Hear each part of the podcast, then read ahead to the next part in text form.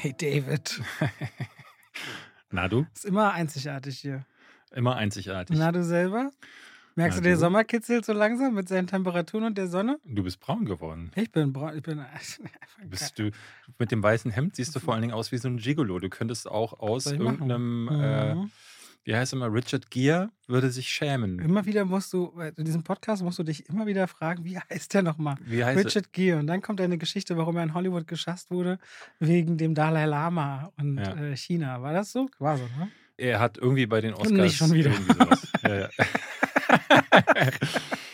Wir haben diese Woche. Ich äh, habe viel Feedback bekommen ich nicht. über das Trivia letzte Woche. Achso. Ja, dass sie wow mit Mission Impossible und mit Tagesschau waren viele so überrascht wie du, dass Hans Zimmer das Tagesschau-Thema ich habe ja Hans Zimmer letzte Woche getroffen. Nein, Und habe dieses Trivia gedroppt in der Runde.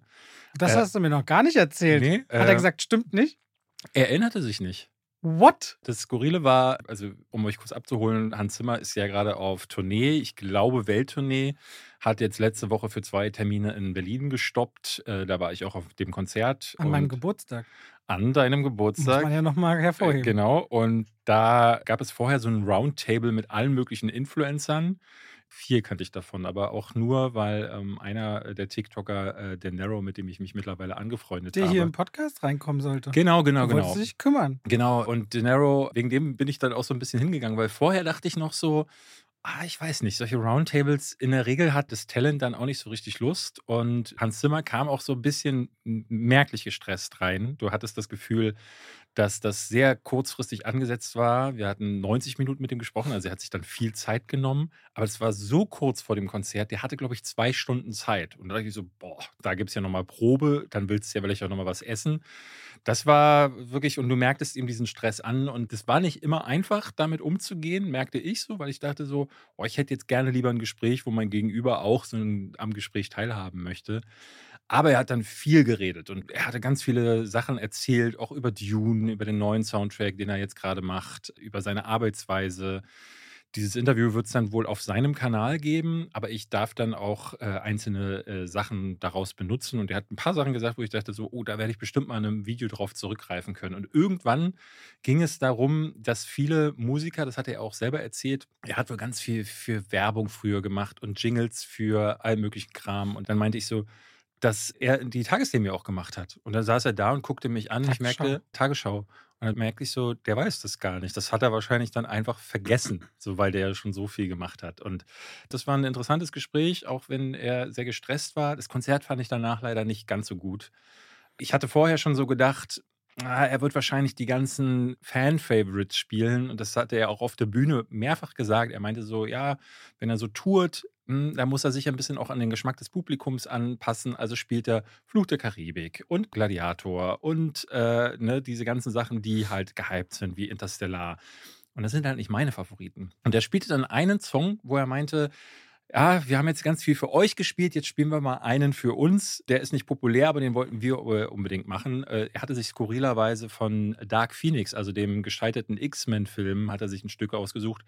Und das war eines, wo ich dann merkte, oh, ah, guck mal an, da wo er dann selber Bock drauf hat, das fühlte sich gut an, weil was man verstehen muss, ist, äh, ich weiß nicht, ob du schon mal bei Videogames live warst. Nein. Das macht so ein Typ namens Tommy Tallarico, der tourt mit seiner wie ein Band. Pornodarsteller. Ja, so ein bisschen. Ähm, der tourt mit seiner Band durch die Gegend und spielt dann halt große Themen wie von Zelda und von Metal Gear Solid spielt er dann. Aber immer mit einer verfickten E-Gitarre, weil er E-Gitarre spielt und jeder Song wird dadurch verschandelt. Und hier war es jetzt genauso, dass Hans Zimmer da so ein großes Ding draus machte mit E-Flöte, E-Gitarre und das war so überladen zum Teil, dass du die Songs nicht mehr erkannt hast. Also Gladiator zum Beispiel, du hast dann so Elemente dann irgendwann wiedererkannt, aber es war auch durch die Akustik in der Mercedes-Benz Arena hat sich das irgendwann zu so einem Brummen und Rauschen dann entwickelt. Klingt immer schlechter, finde ich, in der Mercedes. Ah, ja, die Mercedes-Benz Arena ist schrecklich. Also ich war da schon, ob ich jetzt bei Slipknot da bin oder bei irgendwelchen Popkonzerten, alles klingt gleich scheiße. Und da ist so ein klassisches Konzert, wobei es ja nicht so richtig klassisch war, weil du hattest zwar schon so ein, ein kleines Orchester, aber viel halt eben auch begleitet durch elektronische Geräte. Und dann wirklich so, diese Mischung aus diesen populären Stücken, die ich nicht so gut finde, weil ich liebe von ihm ja zum Beispiel so Sachen wie der schmale Grat. Ne, und das ist was ganz Ruhiges, was ganz Sanftes auch, äh, mit vielen Streicherpassagen. Das hätte da nicht hingepasst. Und dementsprechend, äh, ja, war das nicht mein Konzert. Kann aber äh, verstehen, wenn da Leute. Du ihn gefragt, ob er seine Musikrechte mal alle abtreten muss? Nee, habe ich nicht. Nee, nee, aber viele Fragen sind, sind gefallen und zwar dann letzten Endes sehr schön. Also das nur als kleines Update. Da wird dann, ich glaube, so Mitte Juli soll das kommen. Ich habe auch ein Gruppenfoto mit ihm und den anderen. Dann könnt ihr gucken, wer sonst noch so da war. Äh, es war interessant. Es war auf jeden Fall interessant. Alright, alright. Ich wollte noch eine Sache sagen, bevor ich das Trivia anfange. Wir haben ja letzte Woche über diese Cinema Strikes Back Sache gesprochen. Ja. Ne? Und falls ihr nicht, euch nicht erinnert, dann einfach den Podcast nochmal hören. Ich habe danach direkt eine Sprachnachricht von Alba bekommen, mehrere sogar, die in der kompletten Länge, glaube ich, haben wir uns eine halbe Stunde über Sprachnachrichten unterhalten. Und Alba ging mit unseren Punkten teils mit, teils aber auch nicht. Hat gesagt, so, naja, nee, da haben wir einfach unterschiedliche Perspektiven und das ist ja manchmal äh, so. Eine Sache wollte er aber klarstellen und das möchte ich hier an der Stelle dann einfach weitergeben. Wir hatten dann so ein bisschen uns darüber, will ich sagen, in den Haaren, aber er meinte so, naja, weil ich an der einen Stelle sage, dass äh, Funk auf journalistische Standards nicht wirklich achtet das wäre nicht wahr, weil das ist bei Ihnen so. Und da meinte ich so, naja, du, ich habe diese Information A daher genommen, weil wir das von damals kennen, als ich noch bei Funk war oder für die gearbeitet habe. Ähm, da hießen sie noch das junge Angebot und ne, so Sachen wie Leroy Wills Wissen zum Beispiel. Ich weiß nicht, ob du das kennst. Mhm, der ist gerade sehr in der Kritik, weil ihm vorgeworfen wird, dass er eben keine journalistischen Standards wahrt. Und da gibt es einige andere Beispiele dafür. Und Alper meinte aber, dass das vielleicht auch manchmal noch ein bisschen damit zu tun hat, mit welcher Sachbearbeiter an welchem Projekt an welcher arbeitet. Redakteur, mit dem man wahrscheinlich zu tun hat. Und bei Ihnen sei das so, ich meinte zu ihm so, ich habe ehrlich gesagt auch so ein bisschen das Gefühl, ihr habt ja schon so gute journalistische Standards. Ich kann mir sehr gut vorstellen, dass da einer sagt, jo, ist in Ordnung, weil das, was ihr da macht, ist ja schon journalistisch geprüft, weil ihr halt Journalisten seid. Und das ist vielleicht nicht überall so, aber ich habe gesagt, so, dann nehme ich das zurück auf jeden Fall. Ne? Denn wenn, wenn Alper sagt, nee, diese Prüfung ist auf jeden Fall auch auf journalistische Standards, dann möchte ich das hiermit äh, revidieren und ja, dann habt ihr das jetzt hier nochmal in der verbesserten Form gehört. So. Trivia. Trivia. Ich habe zwei mitgebracht und zwar reden nee. wir heute. Ja. Zwei. Zwei kleine und zwar ohne Hilfe von ChatGPT und den Fans, was keine was Kritik sein soll. Wie, warum hast du es dann gesagt? Ich habe, ne, weil ich was, soll, was, was soll es sein? Warum hast du es gesagt? In den letzten das Folgen klingt so schwachsinnig. Ohne ChatGPT und ohne Hilfe der Fans, was keine Kritik sein soll. Nee, nee, in den letzten Folgen hast du immer wieder gesagt, dass du halt danke. Ich verstehe schon, woher das, ich verstehe schon, woher das kommt, aber danke den unkritischen Partnerin, der fällt mir schwer, da rauszuhören. Kritik ist es ja nicht, es ist einfach nur. Und dann dein Schmunzeln dazu zeigt doch auch schon, wie schmal der Grad ist, auf dem du gerade gelaufen bist. Sag doch einfach, sag doch einfach, weiß ich nicht Sag es, aber dann lass es auch so stehen. Das ist doch es völlig gibt, okay. Es gibt ja nicht mehr zu sagen als das. Es gibt ja nur zu sagen, ich habe mein Trivia ohne die Fans und ohne ChatGPT nee, rausgesucht. Ich muss zu sagen, du hast ein Trivia mitgebracht. Okay. Das ist die Aussage. Also, es geht auf Außerdem fühlen sich dann auch Zuhörer viel besser nochmal eingebunden in unserem Podcast. Ich also, bin einfach bei den Menschen. Verstehst du? Ich bin bei doch, den Menschen. Es ist doch alles gut. Ich es, sag doch gar nicht, dass schlecht Ich habe doch gar kein Problem damit. ähm, wir reden heute über Spider-Man. Und wir reden unter anderem auch ein bisschen über die Beziehung zu Gwen Stacy. Und äh, als Spider-Man-Fan weiß man, ah, die Beziehung zu Gwen Stacy, die ist in der Regel nicht so gut, weil die äh, gerade auch in der Geschichte von Spider-Man ja nicht so gut ausgegangen ist. Denn es gibt diese legendäre Ausgabe, da stirbt Gwen Stacy. Da ist es so, dass, äh, ich glaube, es war in den Comics auch so, dass der Green Goblin schmeißt Gwen Stacy, glaube ich, von der Brücke. Und Spider-Man will sie auffangen, kommt aber zu spät.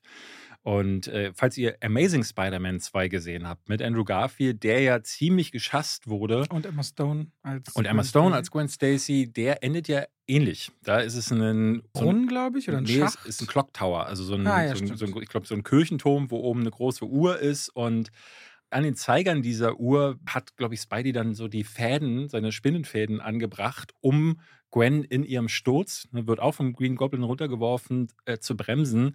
Aber ne, durch die Gesetze der Schwerkraft bricht sie sich dann leider kurz bevor sie aufkommt. Er kann es schaffen, sie aufzuhalten, aber sie bricht sich das Genick.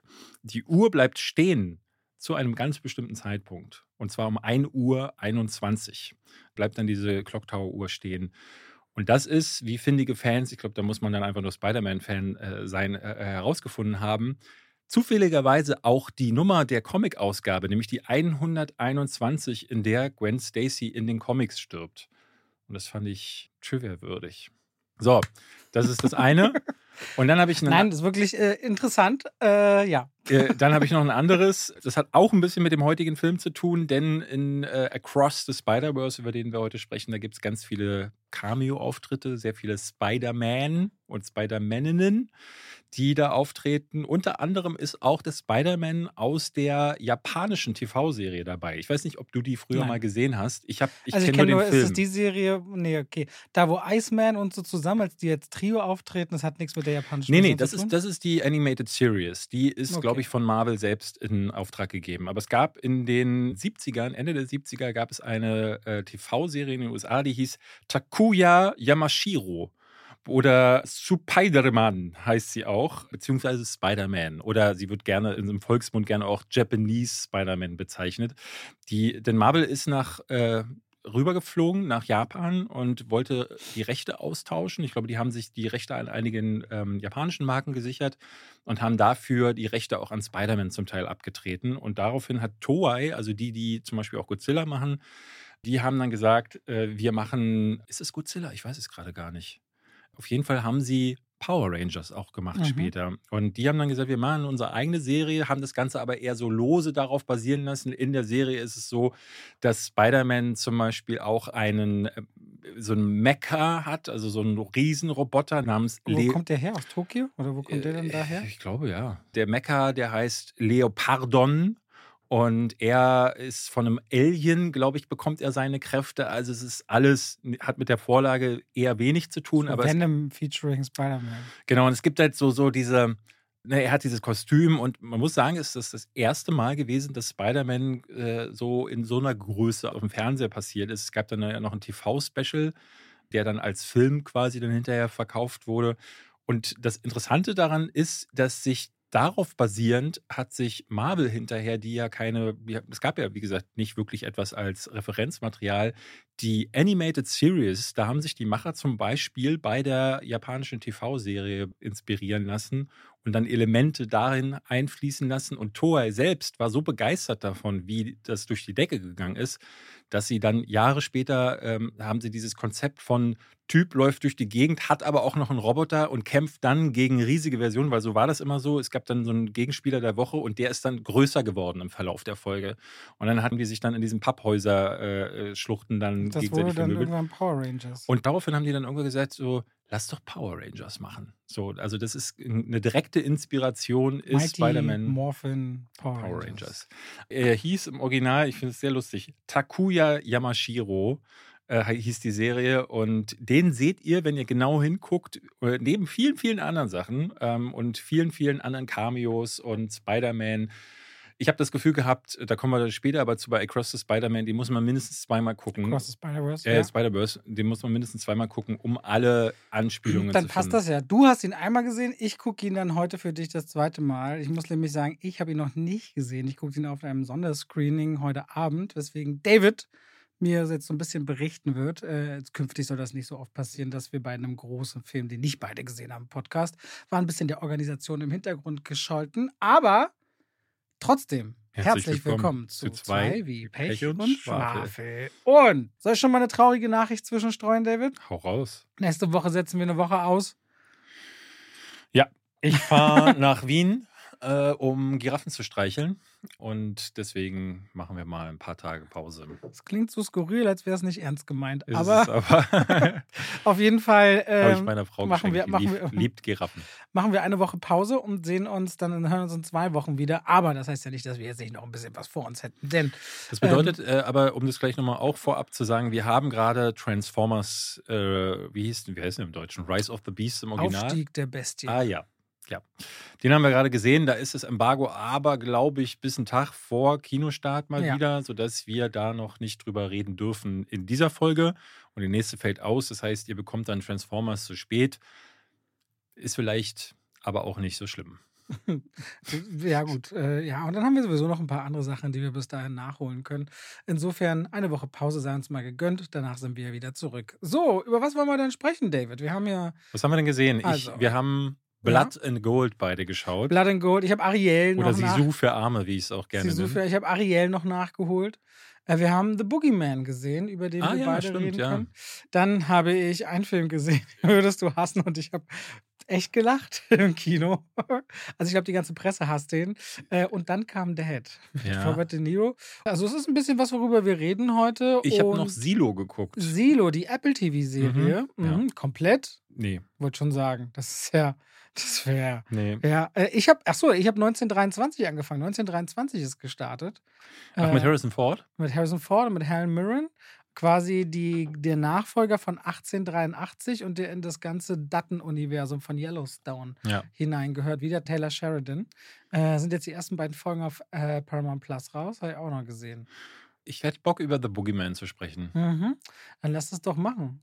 So, The Boogeyman ist ein Film von, ja, Fox, den bringt Disney raus, aber da sie natürlich Fox gekauft haben, kommt der äh, dann bei, über Disney raus und ist ein Film, der sollte eigentlich ursprünglich direkt auf Hulu erscheinen in den USA, ist dann aber bei Test-Screenings so gut angekommen beim Publikum, dass sie sich gesagt haben, nee, der kriegt jetzt dann doch eine relativ breite Kinoauswertung. Und so waren David und ich, glaube ich, beide gespannt, den Film zu sehen. Basiert sehr lose auf einer kurzen Geschichte. Nee, warst du nicht gespannt? Nee. Okay, ich hatte Also, weil ich hatte so ein bisschen das Gefühl, ähm, dass sie da versuchen, den neuen Smile zu generieren. Und vorab mit dieser Geschichte, die ja jetzt nicht ne, auch ohne Grund an die Öffentlichkeit gerät, dass man sagt, so ja, wir wollten eigentlich, aber machen wir dann doch nicht, weil es so gut. Das wurde ja auch auf das CinemaCon so als Echo durchgetragen und da war ich skeptisch. Deswegen, ich saß im Kino und war eher überrascht über das Ergebnis. Basiert auf einer Kurzgeschichte von Stephen King, die irgendwann, glaube ich, in den 70er Jahren, das ist ja auch egal, wann äh, mal abgedruckt wurde, zuerst und dann in einem Sammelband mit erschien und erzählt die Geschichte von der Familie Harper. Vor allem geht es dabei um Sadie, die ist Teenagerin, 16 Jahre alt und ihrer kleinen Schwester und der Vater, der ist Psychotherapeut und hat seine Praxis direkt auch in dem Zuhause der Familie und die gemeinsame Mutter bzw. Ehefrau ist kürzlich verstorben und genau diese ja noch klaffende Wunde trägt diese Familie in sich. Der Vater weiß nicht so richtig, wie er mit der Tochter kommunizieren soll, die dann beispielsweise gern auch äh, die Kleidung der Mutter anziehen möchte, um ihr nahe zu sein. Und in der Schule ist dann so, einige der Schüler sprechen ihr Beileid aus, andere sind da wieder so doch äh, fast sich eher lustig machend. Wir steigen also ein in so ein Konglomerat aus Familie, die eine tiefe, tiefe Trauer in sich trägt und gleichzeitig das Leben vorangehen muss, als plötzlich ein Mann auftaucht in dieser Praxis, der kein Patient ist von dem Vater, aber von toten Kindern redet, die er in seiner eigenen Familie hatte, die anscheinend unabhängig voneinander zu Tode gekommen sind, aber kurz vorher von irgendwas geredet haben, einem Wesen, einer Figur, irgendetwas. Und als dieser Mann auf eine sehr eigentümliche Art und Weise das Haus verlässt, der Harpers, hinterlässt er aber etwas Böses anscheinend. Und das ist dann The Boogeyman als Geschichte.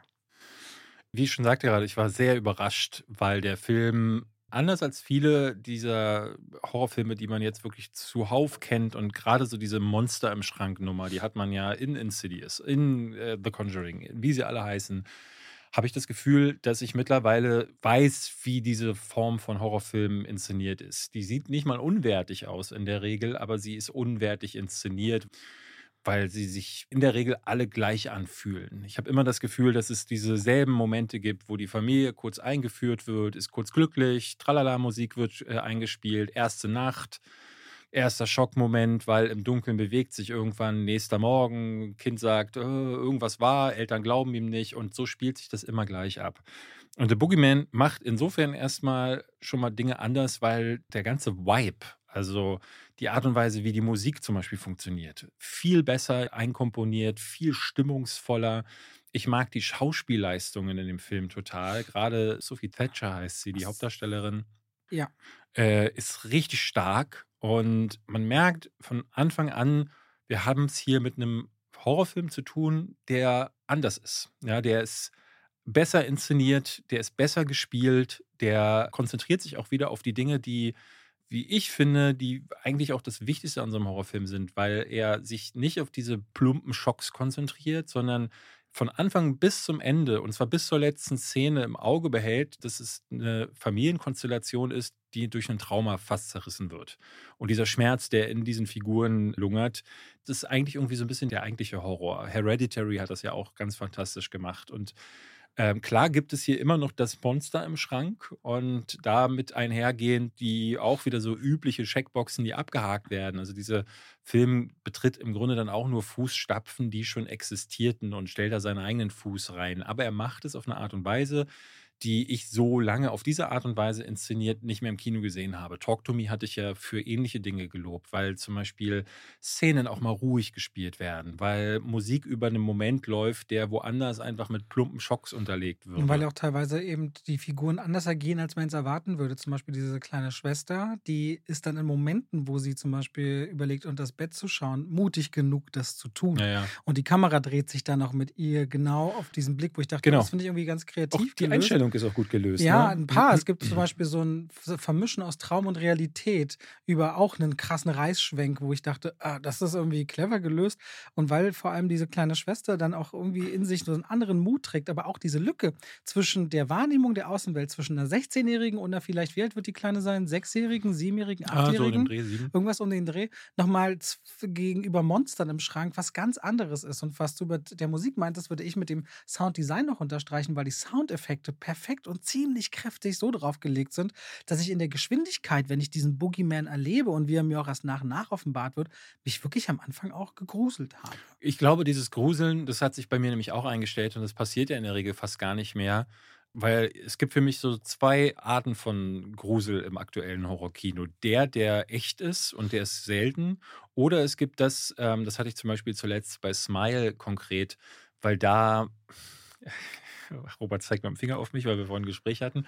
Da war es zum Beispiel so, dass, ne, da hast du diese ständige Bedrohung durch die Jumpscares, die so laut auch wieder im dem Kino waren, dass du dadurch angespannt bist, weil du, so geht es mir dann, dass ich die Sorge habe, so, oh, kommt jetzt der nächste Schocker. Aber es ist nicht so, und das ist bei The Boogeyman anders gewesen, dass ich mich tatsächlich um die Figuren gesorgt habe. Und hier merkte ich, dass sobald die Schauspieler ein bisschen mehr machen und sobald diese Familienzwistigkeiten bzw. diese Konflikte äh, eigentlich im Vordergrund stehen und dadurch die Figuren nahbarer werden, bange ich auch wieder um die Figuren. Und dadurch merkte ich dann, entsteht der eigentliche Horror, weil ich wirklich Sorge dann in dem Moment habe, dass da etwas nicht nur Gruseliges ist, sondern dass dieses Gruselige auch die Figuren bedroht, die mir eigentlich mittlerweile so ein bisschen am Herzen liegen. Und das ist so selten.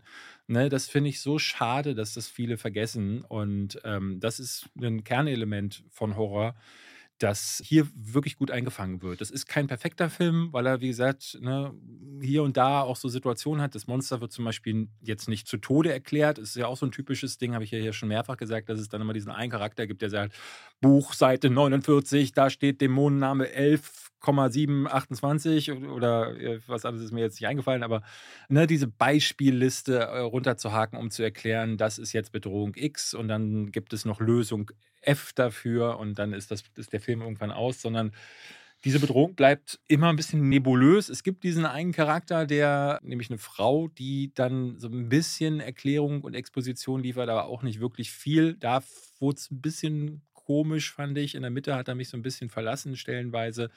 Aber insgesamt ein atmosphärischer Horrorfilm, den ich zu den besseren dieses Jahr zählen würde. Und den vor allen Dingen, sogar noch besser fandest als ich, zumindest Genau. direkt nach der ich nach fand den wirklich sehr gut und dachte mir, so ein Film, der The Boogeyman heißt, das hätte ich auch nicht gedacht. Äh, Geht auch nur 98 Minuten. Das heißt, das ist auch kein Film, der es dann endlos übertreibt in seiner Länge. Könnt ihr euch anschauen ab, äh, ja, heute, wenn ihr den Podcast pünktlich einem Donnerstag hört, wie es sich eigentlich gehört. Äh, zum Kindertag kommt The Boogeyman raus. Auch schön. Ich hatte in meiner Review übrigens gesagt, es hatte mich erinnert, weil ich früher als Kind immer so Angst hatte, weil meine Mutter hatte mir einmal das Schlaflied der Ärzte vorgespielt. Kennst du das? nee. Mit dem Monster, das Nee. Schlaflied. Ah, vielleicht zeige ich dir das nachher auf Topic. Auf jeden Fall. Grüße raus an alle, die als Kind das auch ertragen mussten, weil ich habe viel Feedback bekommen, dass ich nicht der Einzige war. Und ich konnte dann lange Zeit wirklich nicht schlafen, hatte Angst vor diesem Monster, was die Ärzte in dem Schlaflied vor 25 Jahren oder so schon besungen haben oder vor 30 Jahren. Das war The Boogeyman. Gruselig auf einer anderen Art ist ein Film, der mit Nazis und Gold daherkommt. Sisu? Nein, der andere.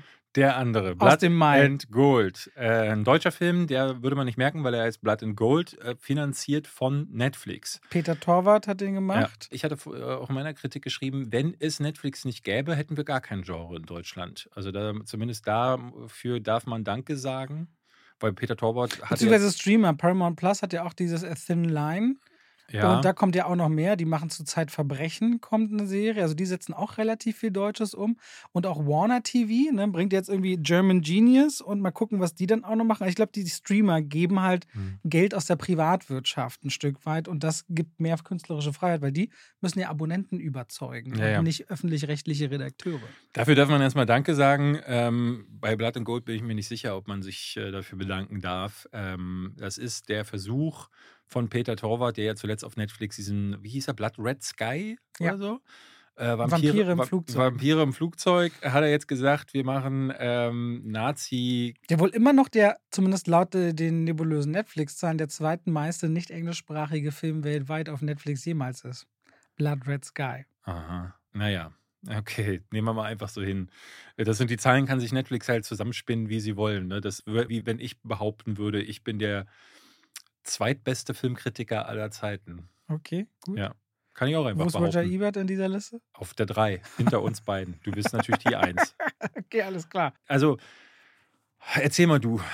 Du hattest, glaube ich, Äh, eine positive, halbwegs positive Kritik. Ja, ich, war, ich fand es auf jeden Fall besser, als ich erwartet habe. Tja, worum geht's? Mm, Es geht um einen Typen namens Heinrich. Der ist Fahnenflüchtiger und das 1945. Der Krieg neigt sich dem Ende zu, der Zweite Weltkrieg. Im Frühjahr befinden wir uns und weil er fahnenflüchtig ist, Dazu würde ich gerne einfließen soll ich nicht spoilern, dass sie den Krieg verloren haben? Nee, oder nee, was? er sagt, ähm, er sagt so, ne, er hat ganz viele Auszeichnungen bekommen. Er hat irgendwie sechs Jahre im Krieg äh, gedient und gekämpft und ist ein ganz krasser Kämpfer auch gegen die Alliierten. Und dann äh, begeht, be- begeht er Fahnenflucht, wird am Anfang dann gefangen von den Nazis und die sagen, wieso willst du jetzt eigentlich flüchten? Und er sagt, das ist nicht mein Krieg. Und ich dachte so, krass.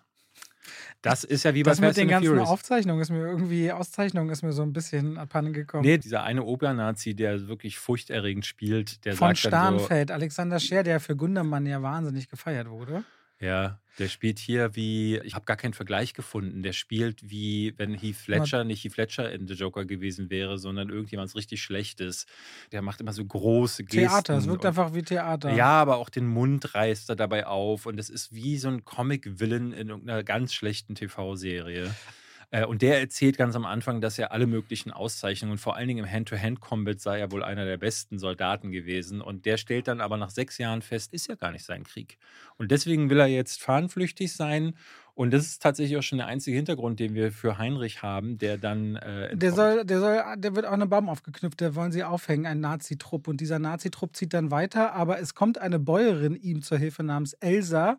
Und dann verleitet sie auf diesen Bauernhof, also Heinrich und Elsa, wo Elsa auch noch einen Bruder hat, der äh, geistig behindert ist. Und natürlich in einer Zeit, in der mit Euthanasie Menschen in diese Richtung versteckt werden, wahrscheinlich. Hm. Uh, Sie liebt ihn aber über alles und besagter Nazi-Trupp landet parallel in einem kleinen Dorf, wo anscheinend Einwohner Dreck am Stecken haben in der Vergangenheit, aber irgendwo muss jüdisches Gold wohl rumliegen und auf das hat man es abgesehen. Und dieser Trupp muss sich aber auch ernähren und findet deswegen den Weg zu dem Bauernhof und dann schließt sich der Kreis des Blutes aus mehreren Parteien. Nazi-Trupp, Heinrich und Elsa und dieses Dorf und irgendwo mittendrin ein Haufen Gold. Und äh, da wird sich dann entlang gemetzelt und blutig geschlagen und geprügelt. Und da muss ich wieder sagen, aber sage ich gerne, für einen deutschen Film, sowas kriegen wir sonst hier nicht geboten. Ne? Er ist deutlich schlechter als Sisu, aber es sind auch ein paar Ansätze, wo ich mir so denke, in den Kämpfen, in den Choreografien, in dem Aufgespieße, in der Wanderung einer Zyankali-Kapsel ist schon so ein bisschen Kreativität drin, wo ich dachte, ja, das hätte ich gerne mehr hier. Das sind zumindest die Ansätze von dem, was ich gerne mehr aus Deutschland hätte an Wagemut, an Brutalität und an äh, ja, kreativen Blut fließen lassen mal, weil das kriegen wir sonst nie hierzulande geboten, wenn es mal äh, nicht äh, gerade irgendwie andere realistische Kriegsdramen, DDR-Geschichten oder Romcoms sein sollen. Ja, ich hatte das mehrfach gelesen mit dem, für einen deutschen Film ist das aber erstaunlich gut. Äh, auch bei Letterbox hat man das immer wieder gehört. Und ich dachte so, das ist ja eigentlich auch nur dieses beschämte Aufsagen von so einem Mantra, was man sich selbst aufsagen möchte, um nicht zugeben zu müssen, dass der deutsche Film gefühlt, äh, zumindest auch gerade in dieser Genre-Hinsicht, wie verloren wirkt. Ähm, das Nein, macht. nein, nee, mal nicht mal verloren. Es gibt es ja nicht. Deswegen, ja, aber das, wenn es dann mal gemacht wird, ist es dann halt, weil das Ding ist, du hast ja im selben Monat, und da ist der, der Kinostart von Sisu halt auch völlig unglücklich, du hast im selben Monat von einem unserer Nachbarländer, also jetzt nicht direktes äh, Nachbarland, aber sehr nah dran, nämlich Finnland, die haben gezeigt, dass sie mit Sisu mit wahrscheinlich jetzt nicht so viel weniger Mitteln, ich kann das natürlich nicht gucken, ich hatte mal extra geguckt, was ist das Budget von ähm, äh, Sisu ist, glaube ich, 6 Millionen oder so. Genau, 6 ne? Millionen. Ich habe jetzt nicht gesehen, äh, nicht gefunden, was Blood and Gold gekostet hat, aber sagen wir mal, das wäre möglich gewesen, einen ähnlich wertigen Film zu bekommen. Und es ist schon beim Look, es ist das Schauspiel. Es, also hier sind einige dabei, da dachte ich so, hm, also wir befinden uns ungefähr elf Level unter der Bergdoktor. Bei einigen, also ich zum Beispiel die Frau vom Pfarrer, fand ich neben dem Obernazi auch wirklich unterirdisch. Das ist ganz, ganz übel zum Teil gewesen. Und die Action fand ich, ich hatte deine Kritik ja vorher gelesen, deswegen, weil ich wusste, dann werden wir wahrscheinlich hier drüber sprechen, also schaue ich mir den auch an. Und äh, du hattest da auch erzählt, dass es zumindest so Szenen gibt. Und ich dachte so, also bis auf diesen einen Faustkampf gegen diesen einen Nazi, der so ein bisschen zäher ist. Ja, ich fand auch die ganze Szene im Bauernhof am Anfang. Die fand ich, das fand ich total lahmarschig. Also sowohl was den Blutfaktor angeht, gibt es also die Vergleiche, die äh, ne, selbst ein Inglorious Bastards ist härter als der. Selbst ein Inglorious, ja, ich verstehe, was du meinst, ne? wenn man jetzt in diese Kiste greift, dieser Film. Ja, aber da wollen sie sich ja bedienen. Er bedient sich ja die ganze Voll, Zeit. Ja, Peter Torwart bedient bei, sich bei ja, der bei Optik. Es ist äh, ne, diese ganze, die wollen auf Grindhouse machen. Die Schrift Schrift ist gelb, die Musik ist Italo-Western. Ne? Das ist ja ganz klar das, was Tarantino und so vorgeführt hat. Und du brauchst nur drei Länder weitergucken und bist in Finnland und hast Sisu, ne, brauchst nur einen Film äh, im Kino, dir eine Kinokarte gucken und kannst dir angucken, wie es besser funktioniert. Und ich fand ihn einfach traurig in der Hinsicht, ne, weil ich halt auch dachte, so, also er hat sehr, sehr spärliche Actionsequenzen. Ich glaube, es gibt so drei. Und wenn die mal nicht sind, kannst du, kannst du aus dem Raum gehen. Also ich habe regelrecht gemerkt, ähm, dass auch ich wieder völlig weggedriftet bin. Diese Filme werden mittlerweile gefühlt so konzipiert. Du kannst locker einen anderen Film anmachen, den nebenbei gucken, ab und zu mal rüberschauen, wenn eine Action-Szene ist, dann denken so, ja gut, haben andere schon deutlich besser gemacht. Was soll denn dann so ein Film? Also, wenn es da zig Vergleiche gibt, die ob es jetzt zum Beispiel Dead Snow ist, ja auch, ich glaube, ist der, ist der schwedisch, ich weiß es ehrlich gesagt gar nicht, äh, kommt auch von da oben. Filme, die in den Nazis auf den Sack bekommen, Overlord ist ja zum Beispiel auch ein Beispiel, gut, ist, glaube ich, eine amerikanische Produktion, aber die gibt es ja wie Sand am Meer. Und jeder einzelne davon ist besser inszeniert, besser gespielt und da kann ich dann nicht mehr für einen deutschen Film ist es noch gut sagen und ich kann vor allen Dingen nicht sagen, weil unter meinem. Äh ich sage ja mit sechs Punkten nicht, dass das ein gigantisch guter Film ist, aber ich ordne ja für mich klar ein, dass ich deutlich schlimmer erwartet habe, vor allem mit Blood Red Sky im Hintergrund, den ich unterirdischst fand von Peter Torwart. Ich, mein, fand ich, ich wirklich katastrophal. Ich meine jetzt nicht mal nur dich, ich habe bei, das bei Letterbox auch ja, von ja. Kollegen, die ich schätze, äh, immer wieder gelesen und dachte dann so, welchen Film habt ihr geguckt? Ich verstehe das gar nicht.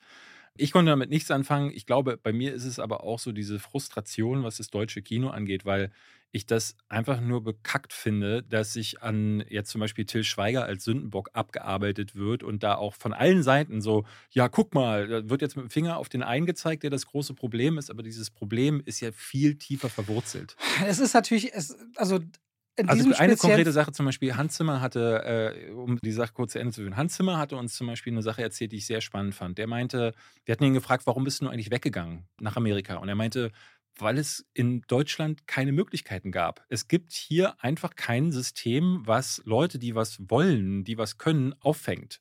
Und er erzählte dann, dass äh, nicht nur, dass er weggehen musste, sondern viele Talente weggehen. Und sie hatten dann bei The Dark Knight Rises, hatte er mit Christopher Nolan gesprochen und meinte, ob sie den deutschen, ob sie den Film nicht in Deutschland drehen wollen, in Berlin, weil die viele drehen gerne mal auch in Berlin. Die Stadt gibt dann auch eine Menge her und Christopher Nolan meinte, nee, können wir nicht machen. Es gibt in Deutschland exakt zwei Filmcrews, zwei. Und mit Filmcrew ist halt so gemeint, so Beleuchter und Kameramann äh, beziehungsweise Kameramann bringt er ja mit, aber so die Leute, die dann das Ganze drumherum managen. Und wenn du die nicht bekommst, weil die belegt sind, was halt nahezu immer der Fall ist, dann dreht er nicht in Deutschland, weil es in Deutschland einfach nicht die, dafür gibt es gar Seine nicht die, Qualität es gibt keine Infrastruktur, ja. ne, um dieses amerikanische Level zu halten. Und das ist genau das, was ich bei Blood and Gold die, äh, die ganze Zeit dachte. Das ist einfach elf Level schlechter als alles, was äh, auch aus dem Umland kommt. Wenn ich zum Beispiel nach Frankreich gucke, nach Finnland gucke, nach Italien schaue, äh, nach Korea gucke. Wir sind im direkten Vergleich sind wir die, die Lachnummern. Und also da kann man dann, dann wirklich nur, wenn man besonders zynisch ist, sagen, Ja, gut, aber das ist halt das, was wir Es ist halt, kriegen. ich glaube, es ist so ganz über einen Berg zu oder über einen Kamm zu scheren und zu sagen, man ist die Lachnummer, finde ich schon wieder auch schwierig. Ich finde, die Extreme sind einfach sehr krass in Deutschland. Ich meine, im Westen nichts Neues mit seinen Oscars, die er jetzt gerade frisch gewonnen hat. Oder das Lehrerzimmer, der ja wirklich anscheinend richtig, richtig gut ist. Welchen deutschen Film haben wir zuletzt gesehen, wo du meintest, der war äh, hier Sonne und Beton? Genau, Roter Himmel Es soll gibt- auch sehr gut gibt, sein. Es gibt diese Filme. Sandra Hüller, wir werden später über Cannes reden. Also in Cannes hat die zwei in den beiden größten Auszeichnungen jeweils die Hauptrolle gespielt. Ne? Aber Aber kein es ist kein gewesen. deutscher Film. Ja, ja. Aber ein deutsches Talent dann wieder. Ja, auch sehr interessant. Wahnsinnig interessant, dass dann, beziehungsweise der eine Film ist ja ein Film, der ein Auschwitz-Drama ist und eine deutsche Co-Produktion. Da werden wir dann später ja drüber reden. Es Ja. ist, also ich finde, es Klar, ist man sehr kann über extrem. diese- ich finde auch nur zu sagen, alle deutschen Filme sind scheiße, trifft es eben auch nicht. Nee, nee, nee, natürlich nicht. Und ähm, äh, wenn man dieses Problem immer wieder auch herbeiredet, dann wird es natürlich auch von unserer Seite als Filmkritiker nicht besser. Ich finde, äh, wenn man es mal übers grobe Knie schlägt, weil wir reden dann, wir sagen dann immer wieder so Sachen, ja, aber da gab es dann halt damals Systemsprenger, dann letztes Jahr im Westen nichts Neues. Du hast halt pro Jahr deine drei Filme. Aber du hast von auch diesen Filter. Welche, wie viele koreanische Filme hast du denn pro Jahr? Da wird er dann durch den regionalen oder nationalen Markt gefiltert. Was läuft so stark, dass es dann überhaupt in, in Cannes und so weiter gekauft wird für die internationale Auswertung? In Cannes konnte man 4000 Filme kaufen. Genau, aber findet da sehen selbst die beschissenen Filme sehen da ja noch wertiger aus. Das Also ich ja habe das einfach Ding. nicht viele Das beschissene koreanische Filme Das gesehen. Um Lehrerzimmer das, oder Sonne und Beton, die haben ja trotzdem was sehr Deutsches, muss man klar sagen. In der, in der Art, wie inszeniert wird, in der Art, wie bebildert wird. Wie, also ich finde, man sieht dem deutschen Film das über zwölf Meilen an, dass er deutsch ist. Und äh, okay, kann man, kann man so machen, aber äh, ich finde es irgendwie tragisch, dass es gar keinen Anschluss zu internationalen Standards gibt. Und für diesen internationalen Standard brauchst du nur nach Frankreich zu wechseln. Da sieht jeder Film, selbst die Asterix und Obelix hat 60 Millionen Euro gekostet und sieht aus wie Müll. Ich sag nur, es gibt eben auch Beispiele, wo Aber man. ah, hast du, kennst du einen vergleichbaren Film? Der nächste Film, der mir da einfallen würde, wäre Sieben Zwerge. Und wenn du Sieben Zwerge neben Asterix und Obelix hältst, also da kannst naja, du mir nicht naja, erzählen, weiß, ja, okay, wahrscheinlich. Aber dann auch wiederum Beispiele, äh, deutsches Geld steckt, oder der Konstantin-Film, in- du hast ihn, glaube ich, in, hast du ihn dann gesehen, ähm, Die drei Musketiere? Nee, Gina hat ihn auch nochmal gesehen, war ganz überrascht. Das wiederum ist ein Film, den hat so gar keiner wahrgenommen. Der sieht richtig gut aus Ja. für so eine Co-Produktion. Ich glaube einfach, man sagt es, weil man so viel auch mitkriegt davon, wie schlecht dann deutsche Filme sind. Aber zumindest wir in unserem Podcast besprechen unterm Strich zu wenig französisches Kino, spanisches Kino, griechisches Kino, wenn es oder italienisches Kino, insofern es existiert, oder polnisches. Ich traue mir quasi gar nicht diese Aussagen so zu. Meine Erfahrung gibt dir recht. Aber so wirklich overall mal drauf zu schauen, ob das eben alles wirklich dann so stimmt, ich weiß es ehrlicherweise nicht. Ne? Ja klar, wenn du jeden einzelnen Film darauf abklopfst und klar hast du auch ganz viel Müll in den USA und äh, sicherlich auch viele äh, Stinker, die jetzt aus den Nachbarländern zum Beispiel kommen. Aber du musst dich schon arg verbiegen, um aus Deutschland die richtig guten Filme zu finden. Und dann diese, diese Breakout-Hits, äh, nehmen wir jetzt mal einen Toni Erdmann, der dann einmal um die Welt geht. Oder im Westen nichts Neues, der um die Welt geht. Wie oft hast du die? Ne? Und das, äh, wir reden hier nicht von äh, einmal pro Jahr oder alle ein paar Monate kommt ein französischer Film, der irgendwie eine gewisse Relevanz hat, sondern wir reden von einem Film pro Jahr. Und dann ist dann immer noch ein Systemsprenger dabei, der rein inhaltlich und wie er gemacht ist, äh, ne, das ist ein sehr, sehr, sehr starker Film, aber er ist auch sehr deutsch. Du hast ja deine Punkte, ja. Ich versuche ja dann manchmal auch, weil ich sehe schon Ansätze, dass es interessante Filme gibt, aber die werden einfach kaum oder nicht gesehen. Ja. Ja, das ist dann natürlich auch schade. Und ich selbst jetzt mit drei Jahren Jury von First Steps Award im Hintergrund, also ich weiß ja, wie frustriert auch Filmemacher sind, dass sie keine Fehler machen dürfen oder dann, wenn sie später ihre Geschichten erzählen wollen, entweder nicht das Geld kriegen und die Auswertung oder das Geld kriegen und dafür wird die Idee dann beschnitten. Und du weißt ja genau, dass das mit dem Das, Fördersystem das und ist das deutsche. System und ich finde, ne, wir reden dann auch viel darüber, dass das Fördersystem kaputt ist, aber ich glaube nicht nur das finanzielle Fördersystem ist kaputt, sondern ich glaube auch das Edukative ist kaputt. Also ich glaube, ähm, ne, weil wenn Hans Zimmer mir erzählt, dass es genau zwei Filmcrews gibt, die gut genug sind und da ist, äh, äh, entschuldige ich mich jetzt auch im Vorhinein, weil das ist halt eine Aussage, die ich nur übernehme. Ich weiß nicht, wie gut der Standard der Beleuchter hier ist. Das Ich glaube. Studio Babelsberg wird immer auch von einem Tarantino als Ja, ja, der ich will das, ich will, ich will das und so. überhaupt nicht, ich will das überhaupt nicht, seine Aussage jetzt einfach eins zu eins übernehmen, weil die, da würde ich jetzt auch mal ein Fragezeichen hinterstellen. Aber ich glaube auch, und für mich ist das bei Blood and Gold so rübergekommen, wo ich dachte, ja, okay, wenn das jetzt ein bisschen wertiger ausgeleuchtet wäre, wenn da jetzt die Kamera ein bisschen verspielter wäre, weil ähm, gerade so, wenn man auch da wieder bei Sisu oder Tarantino oder Dead Snow, die haben Einfälle. Und hier gibt es, du sagst, es gibt diesen mit der Zyan-Kali-Kapsel, gibt es mal äh, so in Richtung Ekeleffekten ähm, oder ein effektvoller Kill, gibt es eine interessante Idee.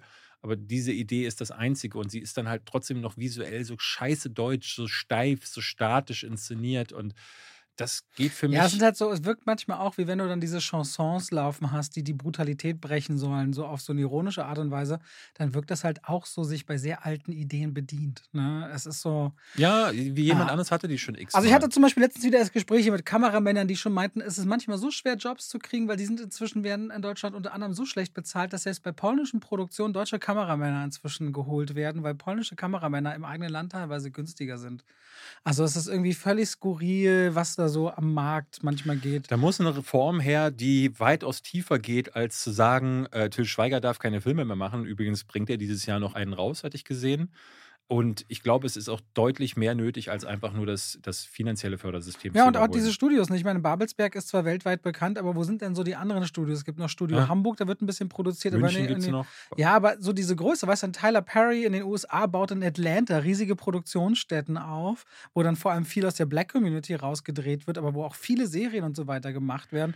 Und dass man halt so Produktionsstätten ja. oder zumindest auf europäischer Ebene überlegt, ne? Weil ich meine, England mit Pinewood und so, die sind da ganz anders traditionell auch nochmal gewachsen. Und ich habe immer das Gefühl, große Regisseure, wenn sie sich bedanken, wenn sie in Cannes zum Beispiel ihren Lebenswerkpreis kriegen oder bei anderen Festivals, sie nennen ja dann immer die Regisseure, die sie beeinflusst haben in der Karriere. Und dann hast du ganz viel aus den 30er bis 70er Jahren aus Deutschland Regisseure. Und dann hörst du nichts mehr nach Wim Wenders gefühlt, ja, weil die beeinflusst alle, Die sind ja alle rübergewandert. Ja. Also, und hast dann nach Wim Wenders immer gefühlt Schluss. Also erst haben sie, haben sie die Nazis sich vertrieben und dann später ähm, wurde mit dem Finger auf so Leute wie äh, Emmerich oder Petersen gezeigt, weil die zu sehr Hollywood waren und dann gesagt haben, oh, wollt ihr jetzt Hollywood kopieren? Dann haben die gesagt, ja, gehe ich halt nach Hollywood. Das ist halt das System, ne? Und du hast ja hier niemanden, der Geld in die Hand nehmen würde, um eine Infrastruktur aufzubauen.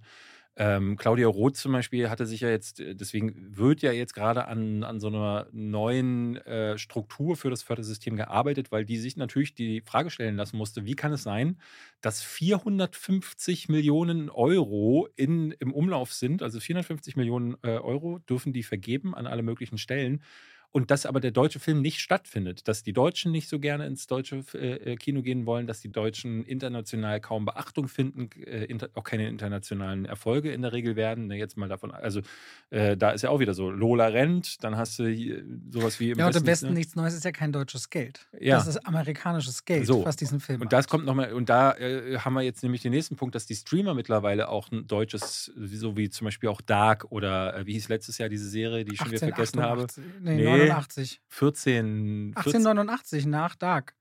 Diese Schiffsnummer von Baran Booda. Nee, die hieß 14 irgendwas. 1889 und 1883 heißt die aus der Yellowstone-Sache. Und damit schalten wir raus aus dem Podcast rein in die Werbung. Ach, David, das mhm. Wetter draußen ist schön. Ich koche so gern. Du hast jetzt langsam aber sicher zumindest ein bisschen kochen gelernt. Dank Hello Fresh. Aha. Weil es ist doch wirklich, muss man mal jetzt mal ohne Schmu sagen, es ist doch wirklich einfach mit diesen Kärtchen, die man nach Hause bekommt, in der Kochbox, mit den passenden Zutaten in der richtigen Menge, Schritt für Schritt die Sachen so zubereiten, wie es darauf steht. Also ich kann mir schwer vorstellen, dass das nicht Spaß macht oder beziehungsweise, dass man nicht zumindest auch was Neues dazulernt, wie man Dinge zubereitet. So geht es zumindest mir und ich weiß, dass David auch immer mal wieder gerne bei HelloFresh Sachen kocht und dann schon überzeugt auch darstellen kann, seht, ich bin wertvoll, was ja, die Küche ja. anbelangt. Ich, ich, kann bin, ich bin auch ein Mensch. ich finde es immer wieder schön. Also jede Woche hat man 30 Gerichte oder mehr zur Auswahl. Man kann auch noch Toppings und Desserts und verschiedenste andere Sachen bestellen und sich quasi seine Kochboxgröße für zwei bis vier Personen zwischen drei und fünf Gerichten in der Woche auswählen und dann eben auch sich überlegen, will ich vegan, will ich vegetarisch, will ich Mischköstler. Es gibt so viele Sachen, die man danach sortieren und aussuchen kann und dann bestimmt man quasi an welchem Tag, zu welcher Uhrzeit will man es geliefert bekommen. Und ich habe bestimmt schon 40, 50 Kochboxen in den letzten Jahren und es hat für mir immer alles sehr gut gut funktioniert. Und wenn ihr sagt, ihr wollt HelloFresh jetzt mal ausprobieren, vielleicht mit David und mir und uns unterstützen, dann macht das doch gerne. Und dann könnt ihr den Code HF Schwafel, also HF wie HelloFresh und Schwafel verwenden, wenn ihr euch bei HelloFresh anmeldet als Neukunde oder auch als ehemaliger Kunde. Und ihr findet auch nochmal natürlich in den Shownotes die passenden Links dafür. Und wenn ihr HF Schwafel verwendet, dann könnt ihr in Deutschland bis zu 120 Euro, in Österreich bis zu 130 Euro und in der Schweiz bis zu 140 Schweizer Franken sparen. Und der Versand auf die erste Kochbox ist auch noch kostenlos. Es ist einfach, es ist schnell und die Rezeptkarten, ich hebe die auch immer auf. Da hat man immer Inspiration, wenn man Gäste hat und sagt, heute koche ich mal was ganz Feines. Habe ich mir selbst überlegt. Danke an HelloFresh an der Stelle, viel Spaß damit und damit schalten wir raus aus der Werbung zurück in den Podcast. Ey, wollen wir wetten? Um was wollen wir wetten? 18,89. Wir wetten um 18,89 Cent. Das sind 18,89 Euro. Ja, da lade ich dich zum Essen ein. Wie, warte, muss aber, wirklich das jetzt? Essen muss 18,89 Euro kosten. So, reicht dir, wenn ich dir die Bilder dir davon zeige? 18,89. Da hast du das Bild hier, wie sie da so fallen und so. Okay, ja. 18,89. Da steht 18,99. Fuck, du hast recht. Aha, Ich lade dich. wieder Geld gespart. Wieder Geld. Naja. Okay, ich hätte irgendwas mit 14 gedacht, aber ja, äh, solche Sachen existieren halt der Streamer wegen so und nicht, Voll. weil, weil, weil hier irgendjemand Geld in die Hand nehmen würde, sondern ja, ey, könnten wir ewig drüber reden. Ich bin gerade Und dann gibt es diese ganz kurz komisch, wie heißt dieser eine Regisseur? Matthias Markus Schwatke? Was? Schwatke? Gibt es nicht einen, der ist irgendwie Schwatke? Den hat man irgendwie nie auf dem Schirm und das ist so ein deutscher Regisseur. Und der macht so relativ groß mit Robert Schwentke. Schwendke, ja. Schwentke ist auch, auch so ein Stuttgarter, der teilweise äh, internationale Filme Hat macht. er nicht ne? diesen Invasion äh, drüben gemacht? Nee, das Äh, war Hirschspiegel, glaube ich. Snake Eyes hat er gemacht.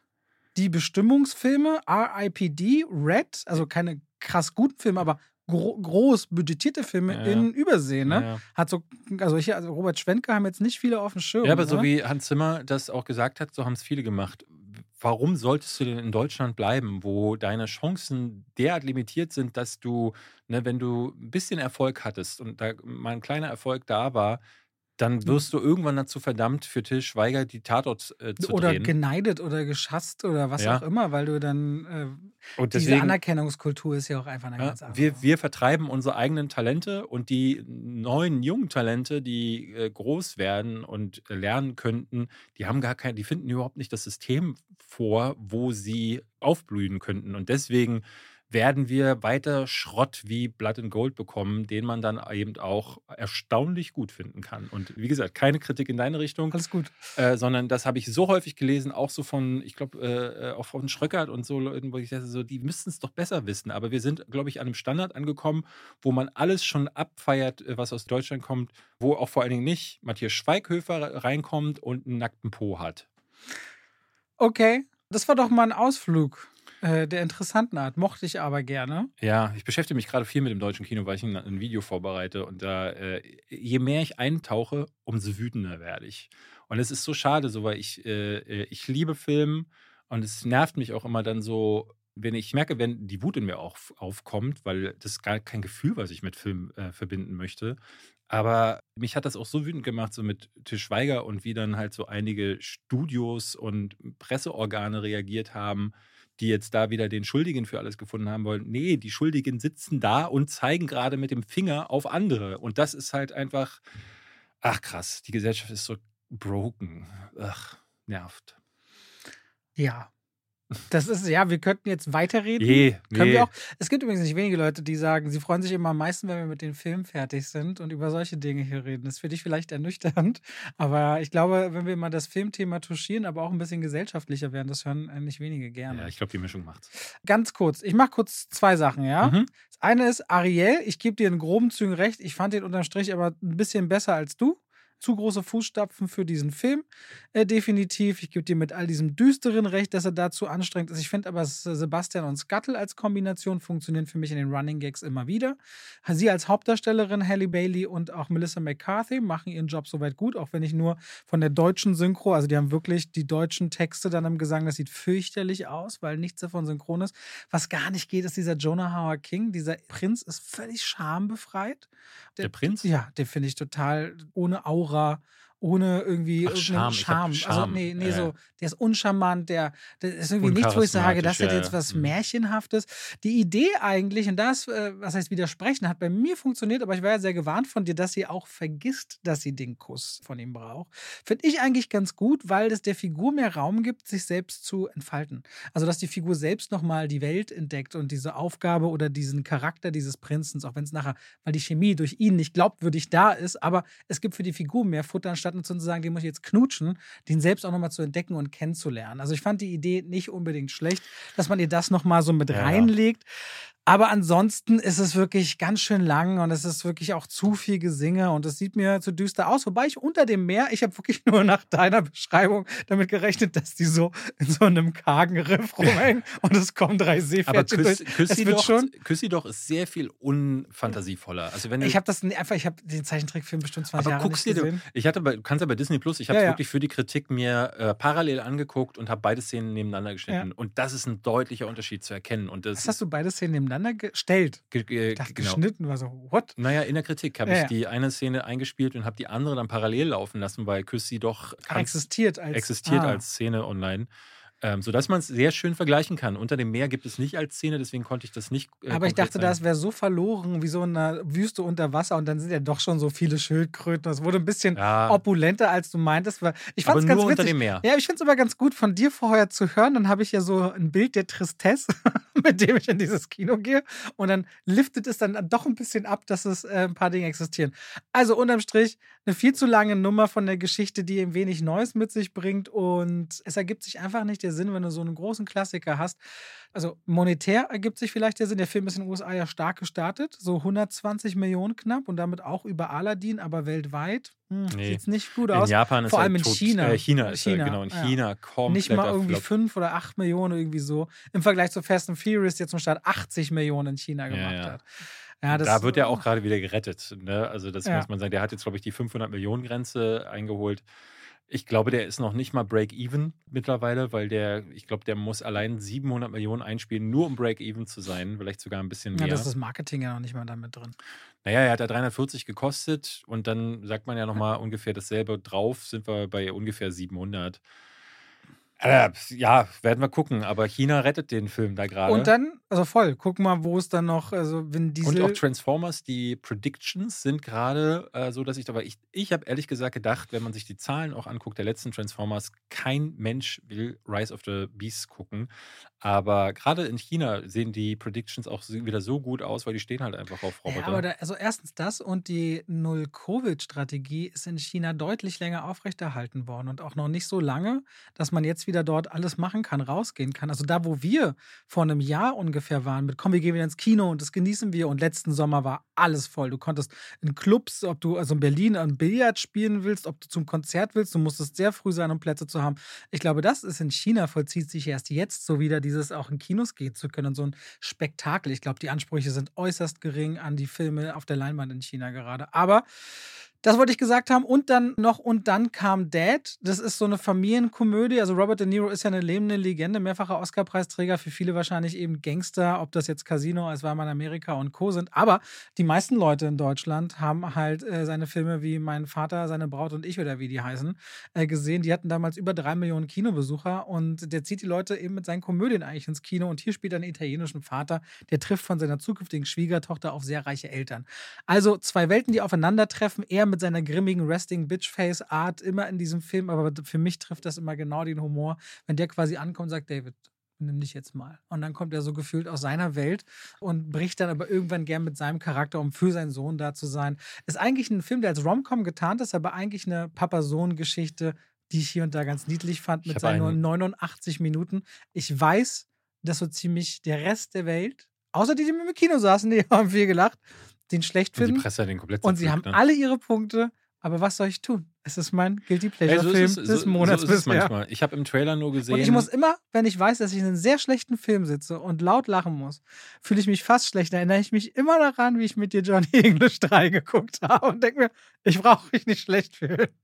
Das gibt diese Ey, wenn du lachen musst und herzlich lachen Ey, musst, voll. dann lass du herzlich. Ja, vor allem Gina und ich auch gleichzeitig. Das ist so absurd gewesen in manchen Momenten. Ja, ja. Ich hatte im Trailer eine Szene gesehen, da steht er auf so einem, ich weiß gar nicht, wie die Dinge heißen, wo du äh, mit Das beiden. ist wirklich, ne, das darfst du nicht als Referenz nehmen, wo ihm die Hose Ja, aber dann damit runter. werben sie im Ja, ich Trailer. weiß, aber das ist nicht der Film. Also der Film hat einen anderen Charme, finde ich. ja, da geht, als das. geht ihm die Badehose flöten. Aber Gina war auf jeden Fall auch in Renfield und meinte, das Kino hat sich totgelacht. Ja. Und besonders bei Fußmatte, was ja, glaube ich, meine Lieblingsszene ist, das hat sie fast zerbrochen, sagt sie vor Lachen. Äh, der Film, dem wünsche ich dir noch viel Erfolg. Da wollte ich bloß mal kurz die beiden Sachen abarbeiten, weil das eine ist ein Nachtrag, das andere und dann kam Dad, ist wahrscheinlich übernächste Woche aus dem Kino raus, nehme ich mal an. Dann lass mich ganz kurz noch einführen, bevor wir äh, mit dem Film ein bisschen größer Klingt so werden. falsch, aber ja. Silo, Silo, ich weiß es gar nicht. Apple TV Plus Serie wurde äh, immer dann, wenn wir jetzt in den letzten Wochen was auf Apple TV geguckt haben, wurde die beworben. Das war so mit Kindern, Dystopie und unter der Erde vergraben. Nee, unter Kinder- der Erde Kinder leben? nicht. Unter der Erde leben? Ja, ja. Ja, sowas äh, die ne? Menschheit ist irgendwo, man weiß nicht mal, ob in der Zukunft oder nicht, aber es ist ein Unglück passiert und sie leben in einem großen Silo, der geht viele, viele Kilometer in die Erde. Die Menschen haben sich dann neu organisiert. Unter anderem ist an der Spitze äh, von David Oyewoyo oder so heißt er. Ich, David Oyolo. Ja, irgendwie so. Der und Selma unter anderem Oscar nominiert. Unter anderem, genau, Ja. ja. Und der spielt hier den Sheriff, der zu der, es ist wieder so in Kasten unterteilt, damit auch wieder so ein bisschen eine Kritik an die da oben und die da unten. Und es gibt diesen Bereich, wo die Arbeiter sich darum kümmern, dass die Maschinen am Laufen gehalten werden, weil es jetzt zum Beispiel nur einen Generator gibt, der dafür sorgt, dass sie da alle Licht haben. Aber die Frage ist so ein bisschen, wie sind Sie da hingekommen? Sie wissen, dass es mal einen großen Aufstand gab vor vielen Jahren. Also es ist schon. Generationen, Das die da unten scheinen leben? schon Generationen Ah, zu sein. Das sind so Fragen, die sich dabei auftun. Und es gibt auch einen großen Screen in der Cafeteria, wo die Leute aufeinandertreffen. Und da gibt es so einen Screen, der nach außen führt und äh, der zeigt die Welt draußen. Die ist vergiftet, die ist zerrottet und ab und zu muss jemand nach draußen, um die Kameralinse tatsächlich auch zu putzen. Das sogenannte Cleaning.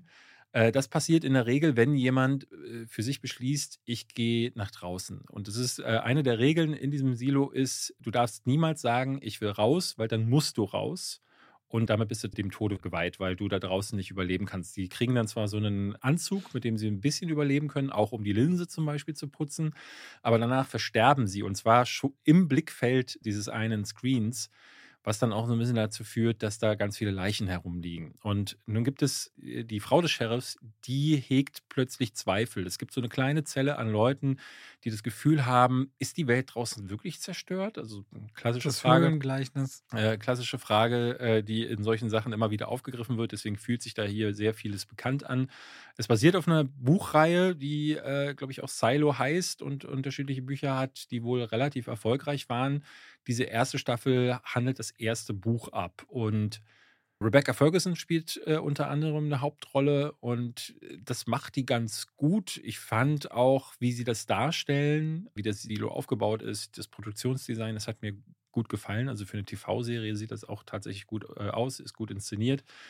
Die Fragen, die aufkommen, die gab es halt in dieser Richtung schon mehrfach. Immer wieder muss ich denken an 10 Cloverfield Lane, der ja auch so ein bisschen so, was ist denn draußen eigentlich los? Und dann ist dann ja im Grunde nur die Frage, yo, es ist alles vergiftet oder nee, vielleicht doch nicht. Ich habe mich dazu mal ein bisschen belesen. Hier gibt es dann in den Büchern auch andere Antworten, die so ein bisschen in eine andere Richtung gehen, aber so großartig etwas passierte jetzt in diesen drei Folgen, äh, die ich geguckt habe, von den insgesamt zehn noch nicht. Ich werde daher nicht wahrscheinlich nicht weiter gucken. Ich fand die Look ganz gut und ich fand äh, die Ausgangsprämisse nicht unspannend. Es war doch das, was mich in den Trailern angelockt hat. Es gibt ja diese Schlagworte. Warum sind wir hier? Warum kann niemand nach draußen? Aber du merkst recht schnell, meiner Ansicht nach, dass es auf diese Fragen keine äh, befriedigenden Antworten geben wird. Nach dem, was ich jetzt gelesen habe, wird das wohl auch so bleiben. Aber ja, Okay. wenn ihr trotzdem jetzt danach, was ich gesagt habe, denkt, so, ha, das ist aber interessant, dann könnt ihr bei Apple TV Plus reinschauen. Aber ich fand, es war nur okay. Über 1923 rede ich dann einfach zu gegebener Zeit. Da bleibt ja jetzt Zeit. Äh, sei mir noch an der Stelle wichtig zu erwähnen, ich glaube, diese Woche ist die letzte Folge von Ted Lasso erschienen. Mhm. Soll ja nach drei Staffeln vorbei sein. Und schaut die Serie, wenn ihr es noch nicht gemacht habt. Ihr hoffentlich bald die zweite. Ist sie gut? Sie ist anders als die ersten beiden, ähm, aber ich mag die immer noch wirklich gerne. Ja, ah. anders, weil die. Die einzelnen Figuren bekommen jetzt mehr Raum. Es geht gefühlt mehr vom Spielfeld weg. So, es gibt zum Beispiel eine ganze Folge in Amsterdam, da geht es viel um die Mannschaft, aber auch viel um die Clubbesitzerin. Also ich glaube, jede Figur darf jetzt mehr noch ihren eigenen Weg haben. Und damit wird es, dreht sich das Herz dieser Serie in der dritten Staffel so ein bisschen. Also es fühlt sich nicht mehr so sehr alles rund um Ted und diesen Fußball und diesen Platz und diesem Außenseiter Außenseitertum an, sondern es geht wirklich mehr um die einzelnen Figuren und letztendlich ihre Psychogramme. Das verändert ich sich fand also. ja in der zweiten Staffel relativ schwierig, dass eine der ja, sympathischen Figuren zu so einem Bösewicht verklärt wird. Aber auch der so bekommt so eine eigene Geschichte und da wird es dann wieder schwer zuzuordnen, ist der jetzt gut oder böse. Da, also wird menschlicher wieder. Ja. Ähm, ja. Hat so einen dunkleren Touch bekommen im Laufe der Zeit, ja. fand ich. Naja, ich wollte ja nur erwähnt haben, für alle, die Telesso noch nie gehört haben oder gar nicht mitbekommen haben, weil man ja an diesem Streaming-Dschungel, außer man schaut meine wöchentliche, meine Streaming-Highlights-Vorschau, die seit kurzem existiert auf meinem Kanal, oftmals vergessen kann, was gibt es denn da draußen so eigentlich? So, wollen wir noch ein bisschen über Khan kurz reden? Darf ich noch was zu Across the Spider-Verse sagen? Oh, Entschuldigung. Ja. Oh Gott, wir sind schon eine Stunde lang, wir haben ja. noch nicht über diesen Film geredet. Dann sollten wir das Was jetzt. ist, wenn ich jetzt Nein sage? Dann darfst du das vor den Zuschauern verantworten. Okay, gut. Stimmt, du hast vollkommen recht. Ich glaube, Cannes haben wir relativ schnell abgekanzelt. Wow. Ja. Across the Spider-Verse. Du guckst ihn heute Abend und ich kann dir nur gratulieren. Ich würde ja? ihn auch gerne noch ein erstes Mal sehen. Ja. Ich bin ein großer, großer Fan des ersten Teils, Into the Spider-Verse. Für mich einer der Top 3 Animationsfilme aller Zeiten. Weil, was ich bei dem so schön fand, war, dieser Look ist natürlich das Oberflächliche, weil die da schon mal was anderes gemacht haben als das, was Pixar und Illumination schon vorgelegt haben. Sie haben gesagt, wir spielen mit dem Medium und wir, wir spielen nicht nur auf einer stilistischen Weise, sondern wir spielen auch mit Sprechblasen, mit, mit Arten und Weisen, wie wir Parallelmontagen inszenieren, wie dann kleine Comic-Panels reinkommen, ähm, wie ein Schlag inszeniert wird, wo dann auch so die Streifen wie in so einem Comic, um das so ein bisschen zu Hat ja auch Nachahmer dann gefunden, ne? also Gangster Gang oder jetzt äh, The äh, Mitchells and the Machine fand ich, ging noch so ein bisschen in die Richtung. Und jetzt hier der nächste äh, Ninja Turtles Mayhem genau, sieht so aus. Äh, Mutant Mayhem, Mutant aber auch Mayhem. diese Sith-Folge von Star Wars Visions hatte sich neulich ganz konkret Visionen. davon Entschuldigung. Der Look ist noch mal ein bisschen künstlerischer in diesem zweiten Film. Ähm, was sie aber auch wieder hinbekommen, ist diese, diese verspielten Ideen, die ich beim ersten Teil schon voll toll fand. Aber was der erste Teil für mich mit am besten gemacht hat von allen Spider-Man, und es ist für mich der beste Spider-Man, der je ge gemacht wurde, auch noch besser als die Sam Raimi-Sachen. Und dieser zweite Teil ist jetzt auch sehr ähnlich gut, ist, dass sie verstanden haben, dass Spider-Man auch eine Geschichte über Beziehungen ist. Und im ersten Teil gab es viele Beziehungen. Miles Morales und äh, Peter Parker hatten eine Beziehung. Gwen Stacy und Miles hatten eine Beziehung. Dann gab es die Beziehung zu den Eltern. Es gab die Beziehung zu diesem Spider-Team. Auch Peter Parker und Mary Jane hatten so eine gewisse Beziehung, die da ja so ein bisschen zerbrochen war. Und das fand ich super stark, weil ich gemerkt habe, das hatte ich von bei The Boogeyman ja auch schon erzählt, ich habe im US-Blockbuster-Kino ganz, ganz häufig das Problem, dass bei diesem ganzen Gemache und Getue immer wieder auf der Strecke bleibt, dass ich mit den Figuren wirklich auch mitfühlen muss. Äh, ich hatte es auch gerade deswegen nochmal aufgeführt, weil das ja jetzt auch wieder ein Film ist, der im Multiversum äh, spielt und diese Bezüge zum MCU werden hier sehr deutlich gemacht. Es gibt mehrere Verweise, die eine ganz konkrete Anspielung sind auf das MCU die das auch so ein bisschen verknüpfen wollen, auch im Nachhinein. Und dadurch ist es, ehrlich gesagt, aus diesen ganzen Multiversumsgeschichten, die passiert sind, die beste aktuell. Und zeigt dann aber auch nochmal, wenn man das zum Beispiel vergleicht mit einem äh, Doctor Strange zum Beispiel. Doctor Strange in the Multiverse of Madness, da rennt die ganze Zeit jemand durch die Gegend, sagt so, wow, da ist diese Bedrohung und das Universum wird explodieren. Und ich merke dann immer wieder, wie ich damit nichts anfangen kann, weil es ist für mich natürlich viel schlechter damit zu connecten, wenn mir irgendjemand erzählt, das Universum explodiert, als wenn es wirklich um die Schicksale dieser Personen in den Filmen gibt, an denen ich hänge. Und das ist eine Sache, die Across the Spider-Verse. Im Grunde, jetzt würdest du ein Haus sprengen oder jetzt würdest du ein Haus sprengen, wo noch Leute drin sind. Die dir am Herz liegen. Und äh, hier liegen mir diese Personen, ich habe relativ schnell gemerkt, dass dieser Film, der eröffnet mit einer Sequenz, die geht, glaube ich, fast 30 Minuten. Das ist der Prolog, dann kommt tatsächlich erst der Titel. Da wird ein bisschen mehr zu Gwen Stacy erzählt. Und diese 30 Minuten sind bereits besser als alles, alles, was im Blockbuster und im Animationssegment in den letzten, jetzt mal abgesehen von Into the Spider-Verse, zehn Jahren oder länger passiert ist. Alles steht Kopf Also, was meinst du jetzt? Superheldensachen oder generell alle Alles. Animationen? Alles. Alles. alles. was jemals an animiert nee, worden Nee, nee, also in den letzten zehn Jahren. äh, in den, na, so, also ich. Deswegen habe ich alles steht Kopf erstmal gleich so oder. Nin- ge- also gesagt, Mania kommt so. nicht mal annähernd daran. So Mania ist ein ganz lustiger Film gewesen. Ich fand ihn gut. Aber ich finde die äh, Qualität der Animationen, ich finde den Humor, hier sitzt nicht jeder Gag, aber es ist so viel da drin. Das ist ja auch krass. Ich meine, wenn da mit Sony Animation jemand kommt, der nicht DreamWorks, Pixar oder Illumination ist oder Disney Animation, ist ja gut auch für alle, die Animationsfilme lieben. Ich habe sofort gemerkt, dass ich bange um Gwen Stacy, weil sie auch, sie greifen das so ein bisschen auf. Es gibt so ein paar Kernthemen, die sich äh, hier reinmischen. Und das hat der Vorgänger auch schon sehr gut gemacht. Dass klar wurde, das sind die Kernthemen, um die es geht. Es geht so ein bisschen auch um die Frage, sollten Gwen Stacy und Miles Morales ne, ihren Gefühlen nachgeben, weil hier merkt man dann so, es blüht so eine gewisse Beziehung zwischen den beiden auf. Aber Gwen Stacy sagt dann einen sehr schönen Satz in einer wunderschönen Sequenz. Da sitzen die beiden einfach nur nebeneinander und dieses Bild ist, wo ich dann denke, so, das müssten die Animatoren nicht machen. Die ganzen anderen Einfälle, ne, das kostet eigentlich nur Zeit, so Transitions und diesen extra Aufwand zu betreiben. Das müsste nicht sein. Die könnten die irgendwo in Shot gegen Shot Aufnahmen stehen lassen und dann sagen die sich Sachen an den Kopf. Aber sie inszenieren das auf einer Weise, die äh, einfach diese Mühe, dieses Herzblut spüren lassen.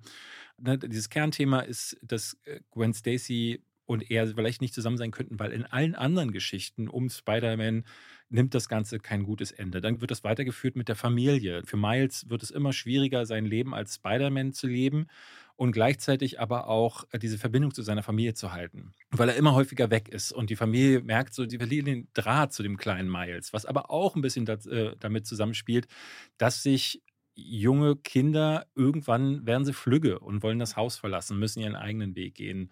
Und das sind die Kernthemen, die ich richtig gut fand. Und dann kommt aber recht viel drauf. Ähm, Und das ist die eine Ausnahme, die ich an dem Film äh, benennen würde, die mir nicht so gut gefallen hat, ist, dass ähm, sie gerade gegen Ende mehr und mehr und mehr und mehr darauf stapeln. Da kommt dann das Multiversum noch dazu. Und dann gibt es nochmal ein Kernthema mehr, was dazu kommt. Und neben dem Bösewicht, der am Anfang eingeführt wird, entstehen dann nochmal andere Zwistigkeiten.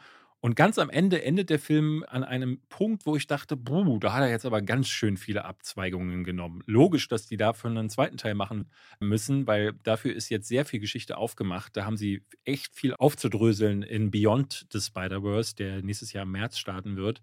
so schnell schon. Mhm. Den haben sie wahrscheinlich gleich back-to-back produziert, aber der ist für nächstes Jahr März geplant. Und ähm, ich kann kaum erwarten, was da passiert, aber ich hätte mir gewünscht, dass sie sich vielleicht auf diese Kernthemen, die ich am Anfang genannt habe, konzentriert hätten.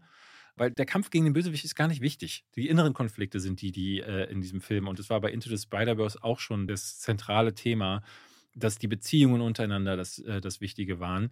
Dann hätte man das auch in einem Film erzählen können. Aber egal. Ne? Ich habe ein bisschen die Übersicht in den Action-Szenen manchmal verloren, was aber auch zu diesem abgehackten Stil passt. Aber ansonsten ist das eine Fortsetzung, die hätte ich so nicht gedacht. Na geil, ein, auf dann jeden Fall freue ich der, mich heute sehr. einer der besten Filme des Jahres wieder. Ähm, ich hätte nicht gedacht, dass die dieses Wunderstück äh, nach Into the Spider-Verse nochmal wiederholen, aber ich habe dem genau wie dem Vorgänger viereinhalb Sterne gegeben, weil es wirklich nur minimale Sachen gibt und die Uhr die merkt man gegen Ende raus. Es wird nicht jedem so gehen, aber letzten Endes ist es einfach nur Das heißt- außergewöhnlich, was die machen. Das, Das heißt, der und. Elemental machen dann unter sich den Oscar als bester Animationsfilm aus nächstes Jahr wahrscheinlich.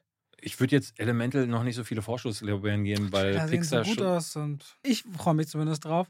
Dieser Ruby taucht ab, könnte Potenzial haben, weil er auch von DreamWorks ist. Bin ich so ein bisschen.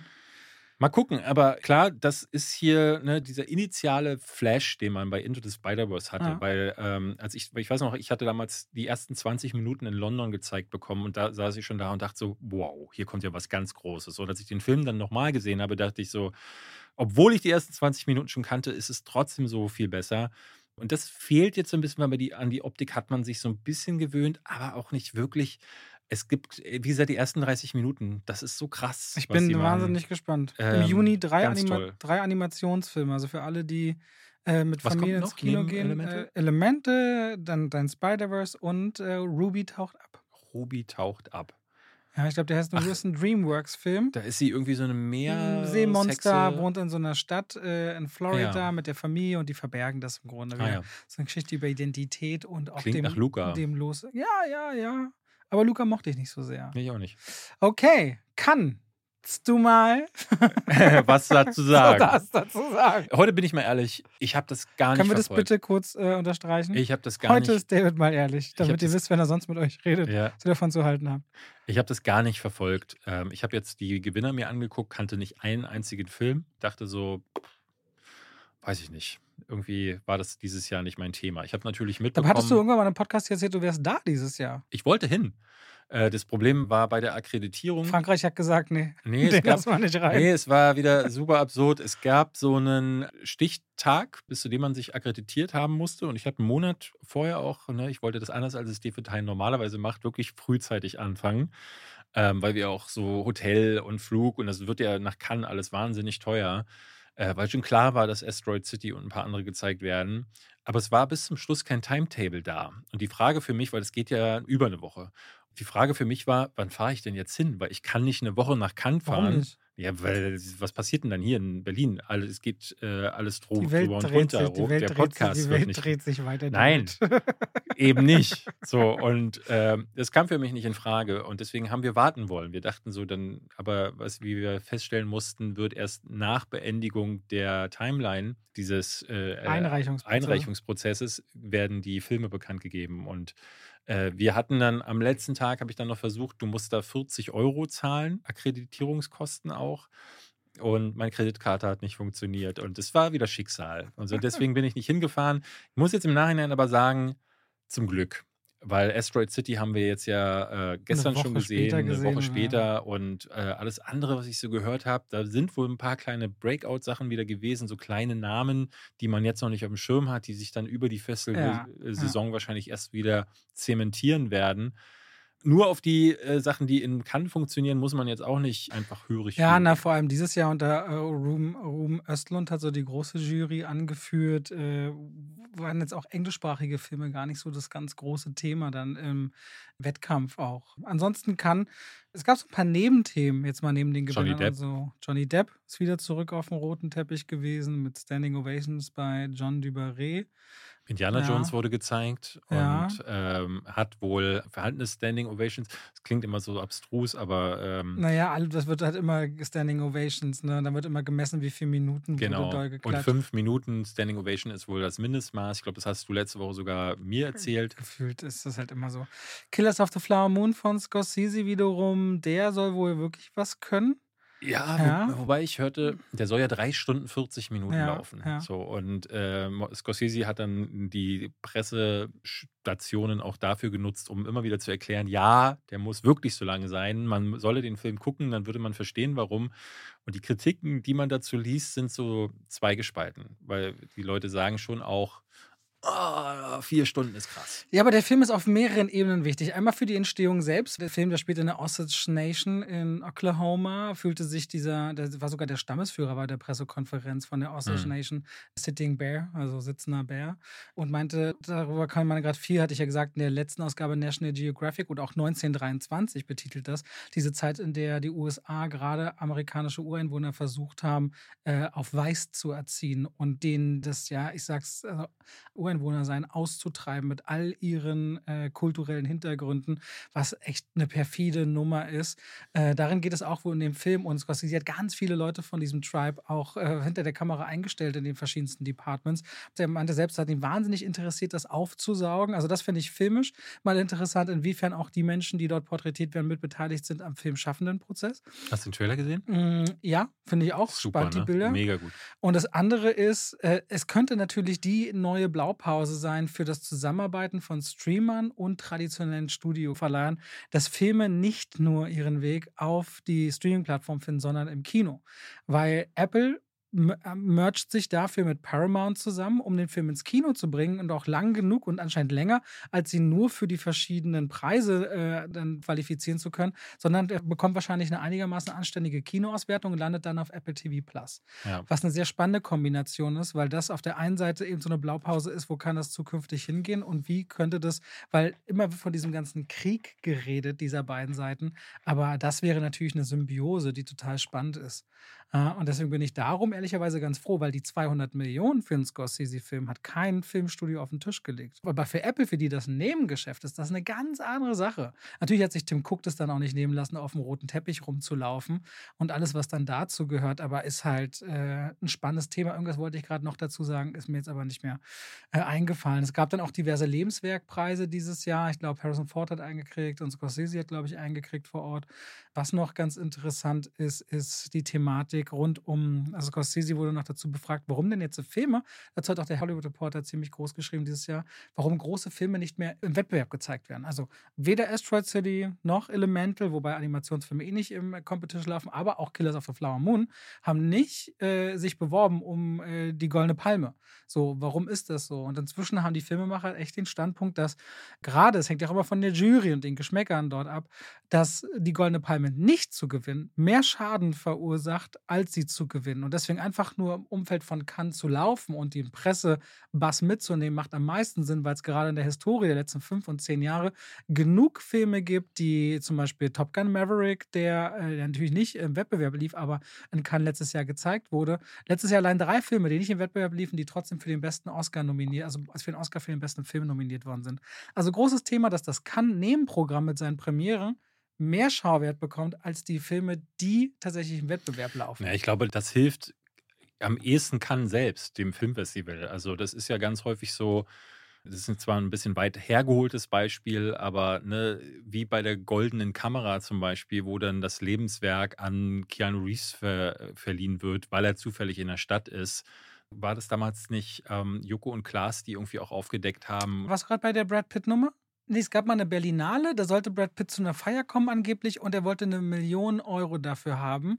Die haben sie ganz schnell besorgt und dann ist er doch nicht gekommen. Nee, nee, okay. äh, äh, es gibt Ach, du meinst die, Geschichten, du meinst diese Ryan Gosling-Nummer, wo, genau, wo sie Ryan den Gosling, Fake auf die genau, Bühne geschickt haben. Wo es dann heißt, ähm, ey, kommst du nach Berlin? Nee, kann ich. Äh, dann verleihen wir dir einen Preis. Na gut. Ne? Und, äh, Liam Neeson war das gleich auch bei der Goldene zahlreich, Es ja. gibt zahlreiche Geschichten dazu. Und man hat so ein bisschen das Gefühl, dass bei Cannes das Prestige geht ja in beide Richtungen. Ich finde, bei Indiana Jones äh, sieht man jetzt sehr deutlich, dass es auch backfeiern kann. Also da, ähm, seit der gelaufen ist und die Kritiken wirklich vernichtend sind, ähm, was ich wahnsinnig schade, ehrlich gesagt, finde, äh, gibt es jetzt wieder zahllose YouTuber. Es gibt ja diese Anti-Vogue-YouTuber in den USA. The Critical Drinker ist zum Beispiel einer davon die ne, das nutzen, um zu sagen, aha, siehst du mal, habe ich es um doch die gewusst. eigene Agenda.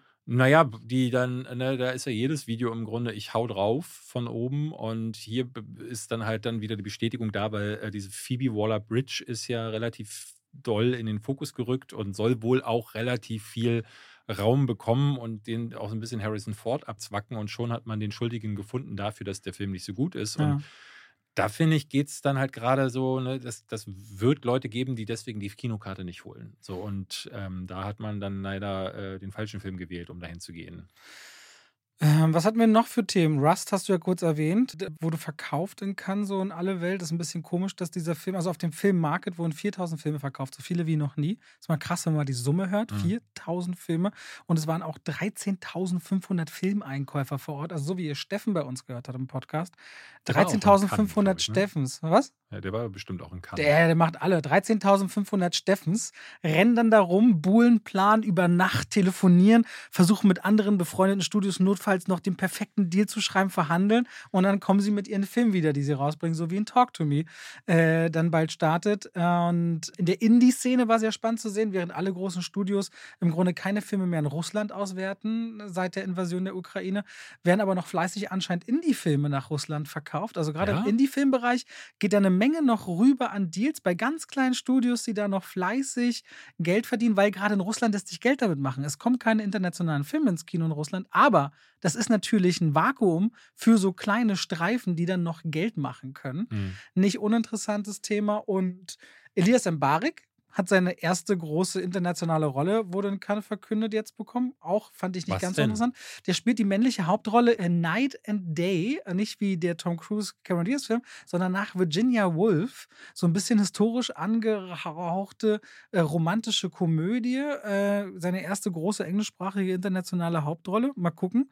Und Leon 9 zum Beispiel, relativ neues, sehr großes deutsches, also ich nenne es Mini-Major, wird das international benannt. Leon 9 hat jetzt mit A24, die ja immer sehr äh, künstlerische, oft starke Filme rausbringen und namentlich zuletzt Bo's Afraid oder die Serie Beef, die machen irgendwie so ein Konglomerat für die Auswertung, dass die Leon 9 anscheinend dann hier gerade in Europa viel aktiv sein darf für A24. Und wenn man jetzt mal noch so schaut, was sind denn so die Oscar-Kandidaten? Ein paar Filme, die wo sehr interessant sind, Richtung Oscar zu schauen, damit es mal, mal von mir gehört habt und nicht immer nur von David. Hau raus. May, December. Das Mhm. ist äh, der Film mit Natalie Portman und äh, Julianne Moore. Das ist ein Netflix-Film, den Netflix aber anscheinend sehr für Oscar pushen wird, wo sie, glaube ich, beide oder eine spielt eine Schauspielerin und die andere, ich krieg's nicht mehr ganz zusammen, was der Hintergrund ist. Ist die Beziehung miteinander oder Irgendwie, so? das ich weiß hab ich nur das grad Foto, nicht. Ich habe nur ein Foto gesehen, wo sie hinter Ich weiß es gerade einfach nicht. Julian Moore steht und dann die so saftig die Lippen spitzt. Könnte dann, dann äh, Jude Law als Heinrich der Achte und Alicia Vikander als Catherine Parr, seine letzte. Er hat ja so viele Frauen geköpft in seinem Leben, Heinrich der Achte in Firebrand. Da, wo er angeblich dieses Parfum aufgelegt hat, bestehend aus Fäkaliengeruch. Hast du das mitbekommen? Nein. Er ging einmal durch die Presse und meinte so, um in die Rolle reinzufinden, aber auch um so ein bisschen diese, weil die Figur wohl ein bisschen abstoßend ist, hat er sich so ein Parfum aufgelegt, ähm, wo das hat nach Fäkalien und Schweiß und so gerochen. Ähm, und damit ist er durch die Gegend gelaufen und hat die anderen genervt am Set. Das ist aber auch nicht so geil, ne? Nee. Killers of the Flower Moon haben wir, glaube ich, schon drüber geredet. Ist klar ein Film, der bestimmt Oscar-Contender Mhm. sein kann. Elemental, klar, Animationsfilm und Pixar. Und ich finde, die Trailer sehen gut aus. Dann ziemlich viel Aufmerksamkeit hat der Preis, der den, äh, der Film, der den Grand Prix gewonnen hat. Also nicht die Goldene Palme, sondern den großen Preis der Jury. The Zone of Interest. A24 habe ich ja gerade genannt. Der neue von Film- Jonathan Glazer. Jonathan Glazer. Mhm. Äh, ist ein Film rund um äh, die Familie Höss. Äh, Sandra Hüller spielt da die Ehefrau und ihr Mann ist der, ist ein Aufseher in Auschwitz, macht Mhm. im Grunde Karriere, aber will, muss wohl den Arbeitsplatz wechseln. Also weiß nicht, ob der entweder gefeuert wird oder versetzt wird, anderes Konzentrationslager oder andere militärische Abteilung. Auf jeden Fall, ihr gefällt das Leben aber sehr gut. Und dort, dieses Leben, was sie sich aufbaut vor den Toren von Auschwitz, Familie, Garten, geregeltes Leben, wie auch immer, ist das eben ein Drama über diesem Leben am Abgrund des Todes. Erinnert so ein bisschen natürlich an der Junge im gestreiften Pyjama. Mhm. Den hast du bestimmt gesehen. Ja. Und ich hatte auch letztens irgendwann nachts, weil ich bei diesen Nazi-Dokus immer nicht wegschalten kann, Gina schämt mich gefühlt schon immer, weil ich immer was Neues lehre alleine, gibt es in Dachau genau so eine Geschichte von so einer Frau, die an, dem, an der Zaungrenze gewohnt hat. Und ich habe mir deren Gerichtsverfahren komplett gegeben, die dann alles äh, denied hat vor Gericht, aber die im Grunde sich hat immer auch damals, das ist jetzt nicht bei The Zone of Interest so, aber das muss ich gerade mal erzählen, die auch extra aufreizend am Zaun lang stolziert ist und dann Häftlinge, die ihr hinterhergeschaut haben, alle verpfiffen hat bei den Wachmännern zugesehen hat, wenn die bestraft wurden und zu Tode geprügelt wurden. Richtig perfide Geschichte. Hat mich aber so ein bisschen erinnert bei The Zone of Interest und Sandra Hüller, die eben aus Toni Erdmann, den du vorhin erwähnt hast, ja auch die Hauptdarstellerin ist, deren Hauptdarsteller übrigens die Woche verstorben ist. Ja, Peter Simonicek. Peter Simonicek, auch sehr bekannt im Burgtheater gewesen, äh, unter anderem. Ja, ja, letzte Woche ist Ray Stevenson verstorben. Hm, Hast du auch, das mitbekommen, ja. der, der jetzt in dieser Ahsoka der Star Wars-Serie mitspielen wird? Wir machen es zu wenig, dass wir auch über Verstorbene. Ich habe das immer aus den Filmnews früher mal gemacht und dann rausgenommen, weil ich immer nicht so richtig weiß. Äh, klingt jetzt blöd.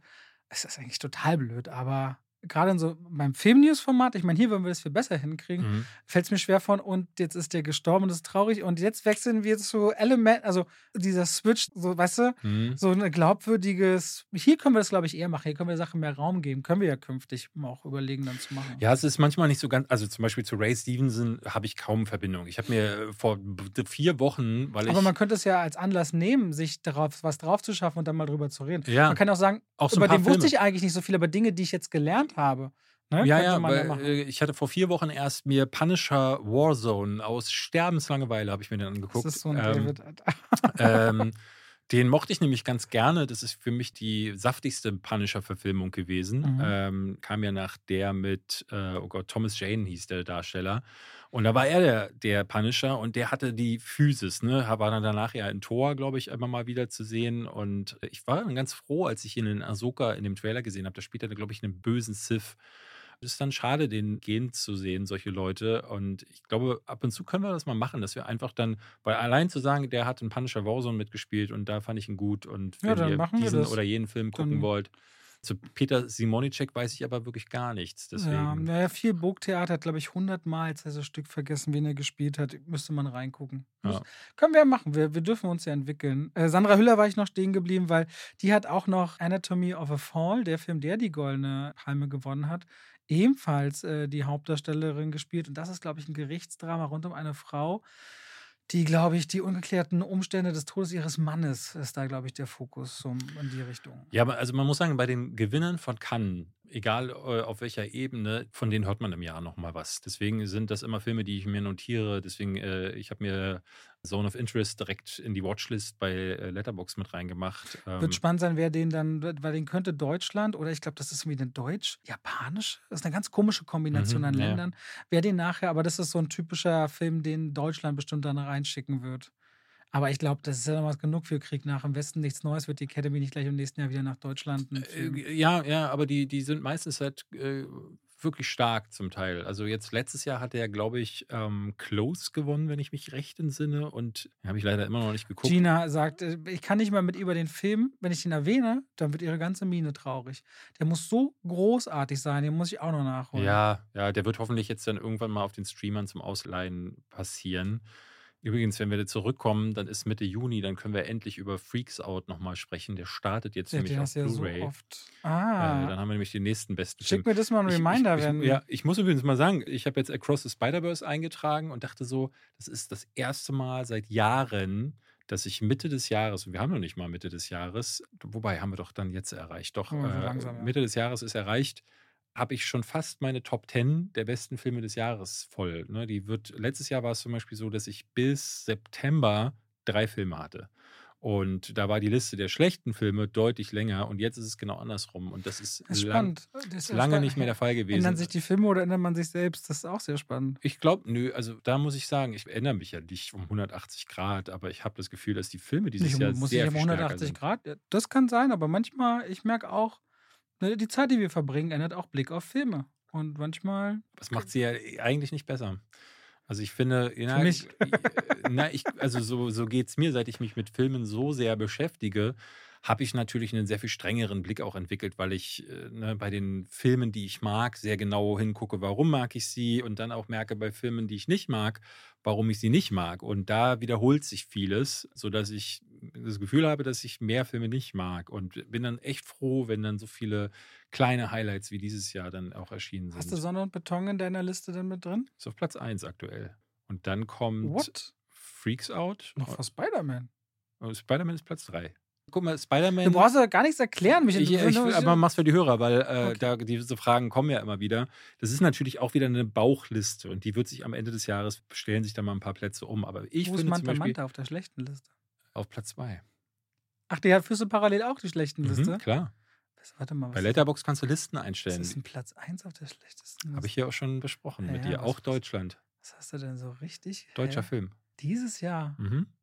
Drei deutsche Filme sind in den Ja, schlechtesten. Blood and Gold hast du jetzt bestimmt auch mal drin. Nee. Oder? Haben wir schon so viele deutsche Filme? Sag mal. Sag mal. Caveman ist auf der Ah, 1. stimmt, das Und The Ordinaries auf der 5. Puh. Ja. Ja, ja, nee, aber um es kurz zu erklären, bei äh, Across the Spider-Verse, die machen halt vieles nochmal genau so.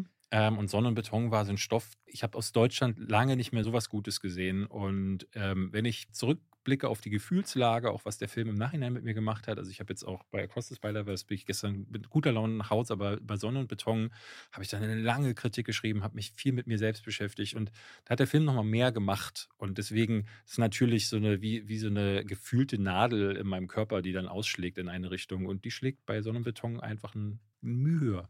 Mega. Okay, dann haben wir es für diese Woche, liebe Leute, und hören uns in zwei Wochen wieder. Schade. Ach, eine Woche Pause schafft ihr auch ohne uns. Dann führt doch nächsten Donnerstag mal rein, wie es sich anfühlt ohne uns, damit die Woche drauf wieder große Freude herrscht. Ja. Man kann das auch nutzen. Macht's gut bis dahin. Bis dann, schöne Pause.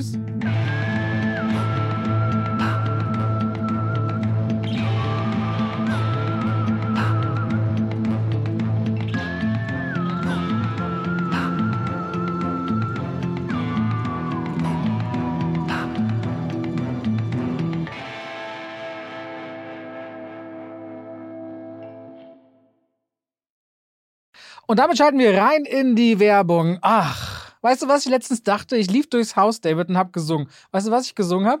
David ist der beste Freund der Welt. Das mache ich morgens, aber dann, wenn langsam Mittagszeit ist und ich was kochen will aus guten Zutaten, die lange haltbar sind, Aha. dann gehe ich durchs Haus und singe Oh Coro mio.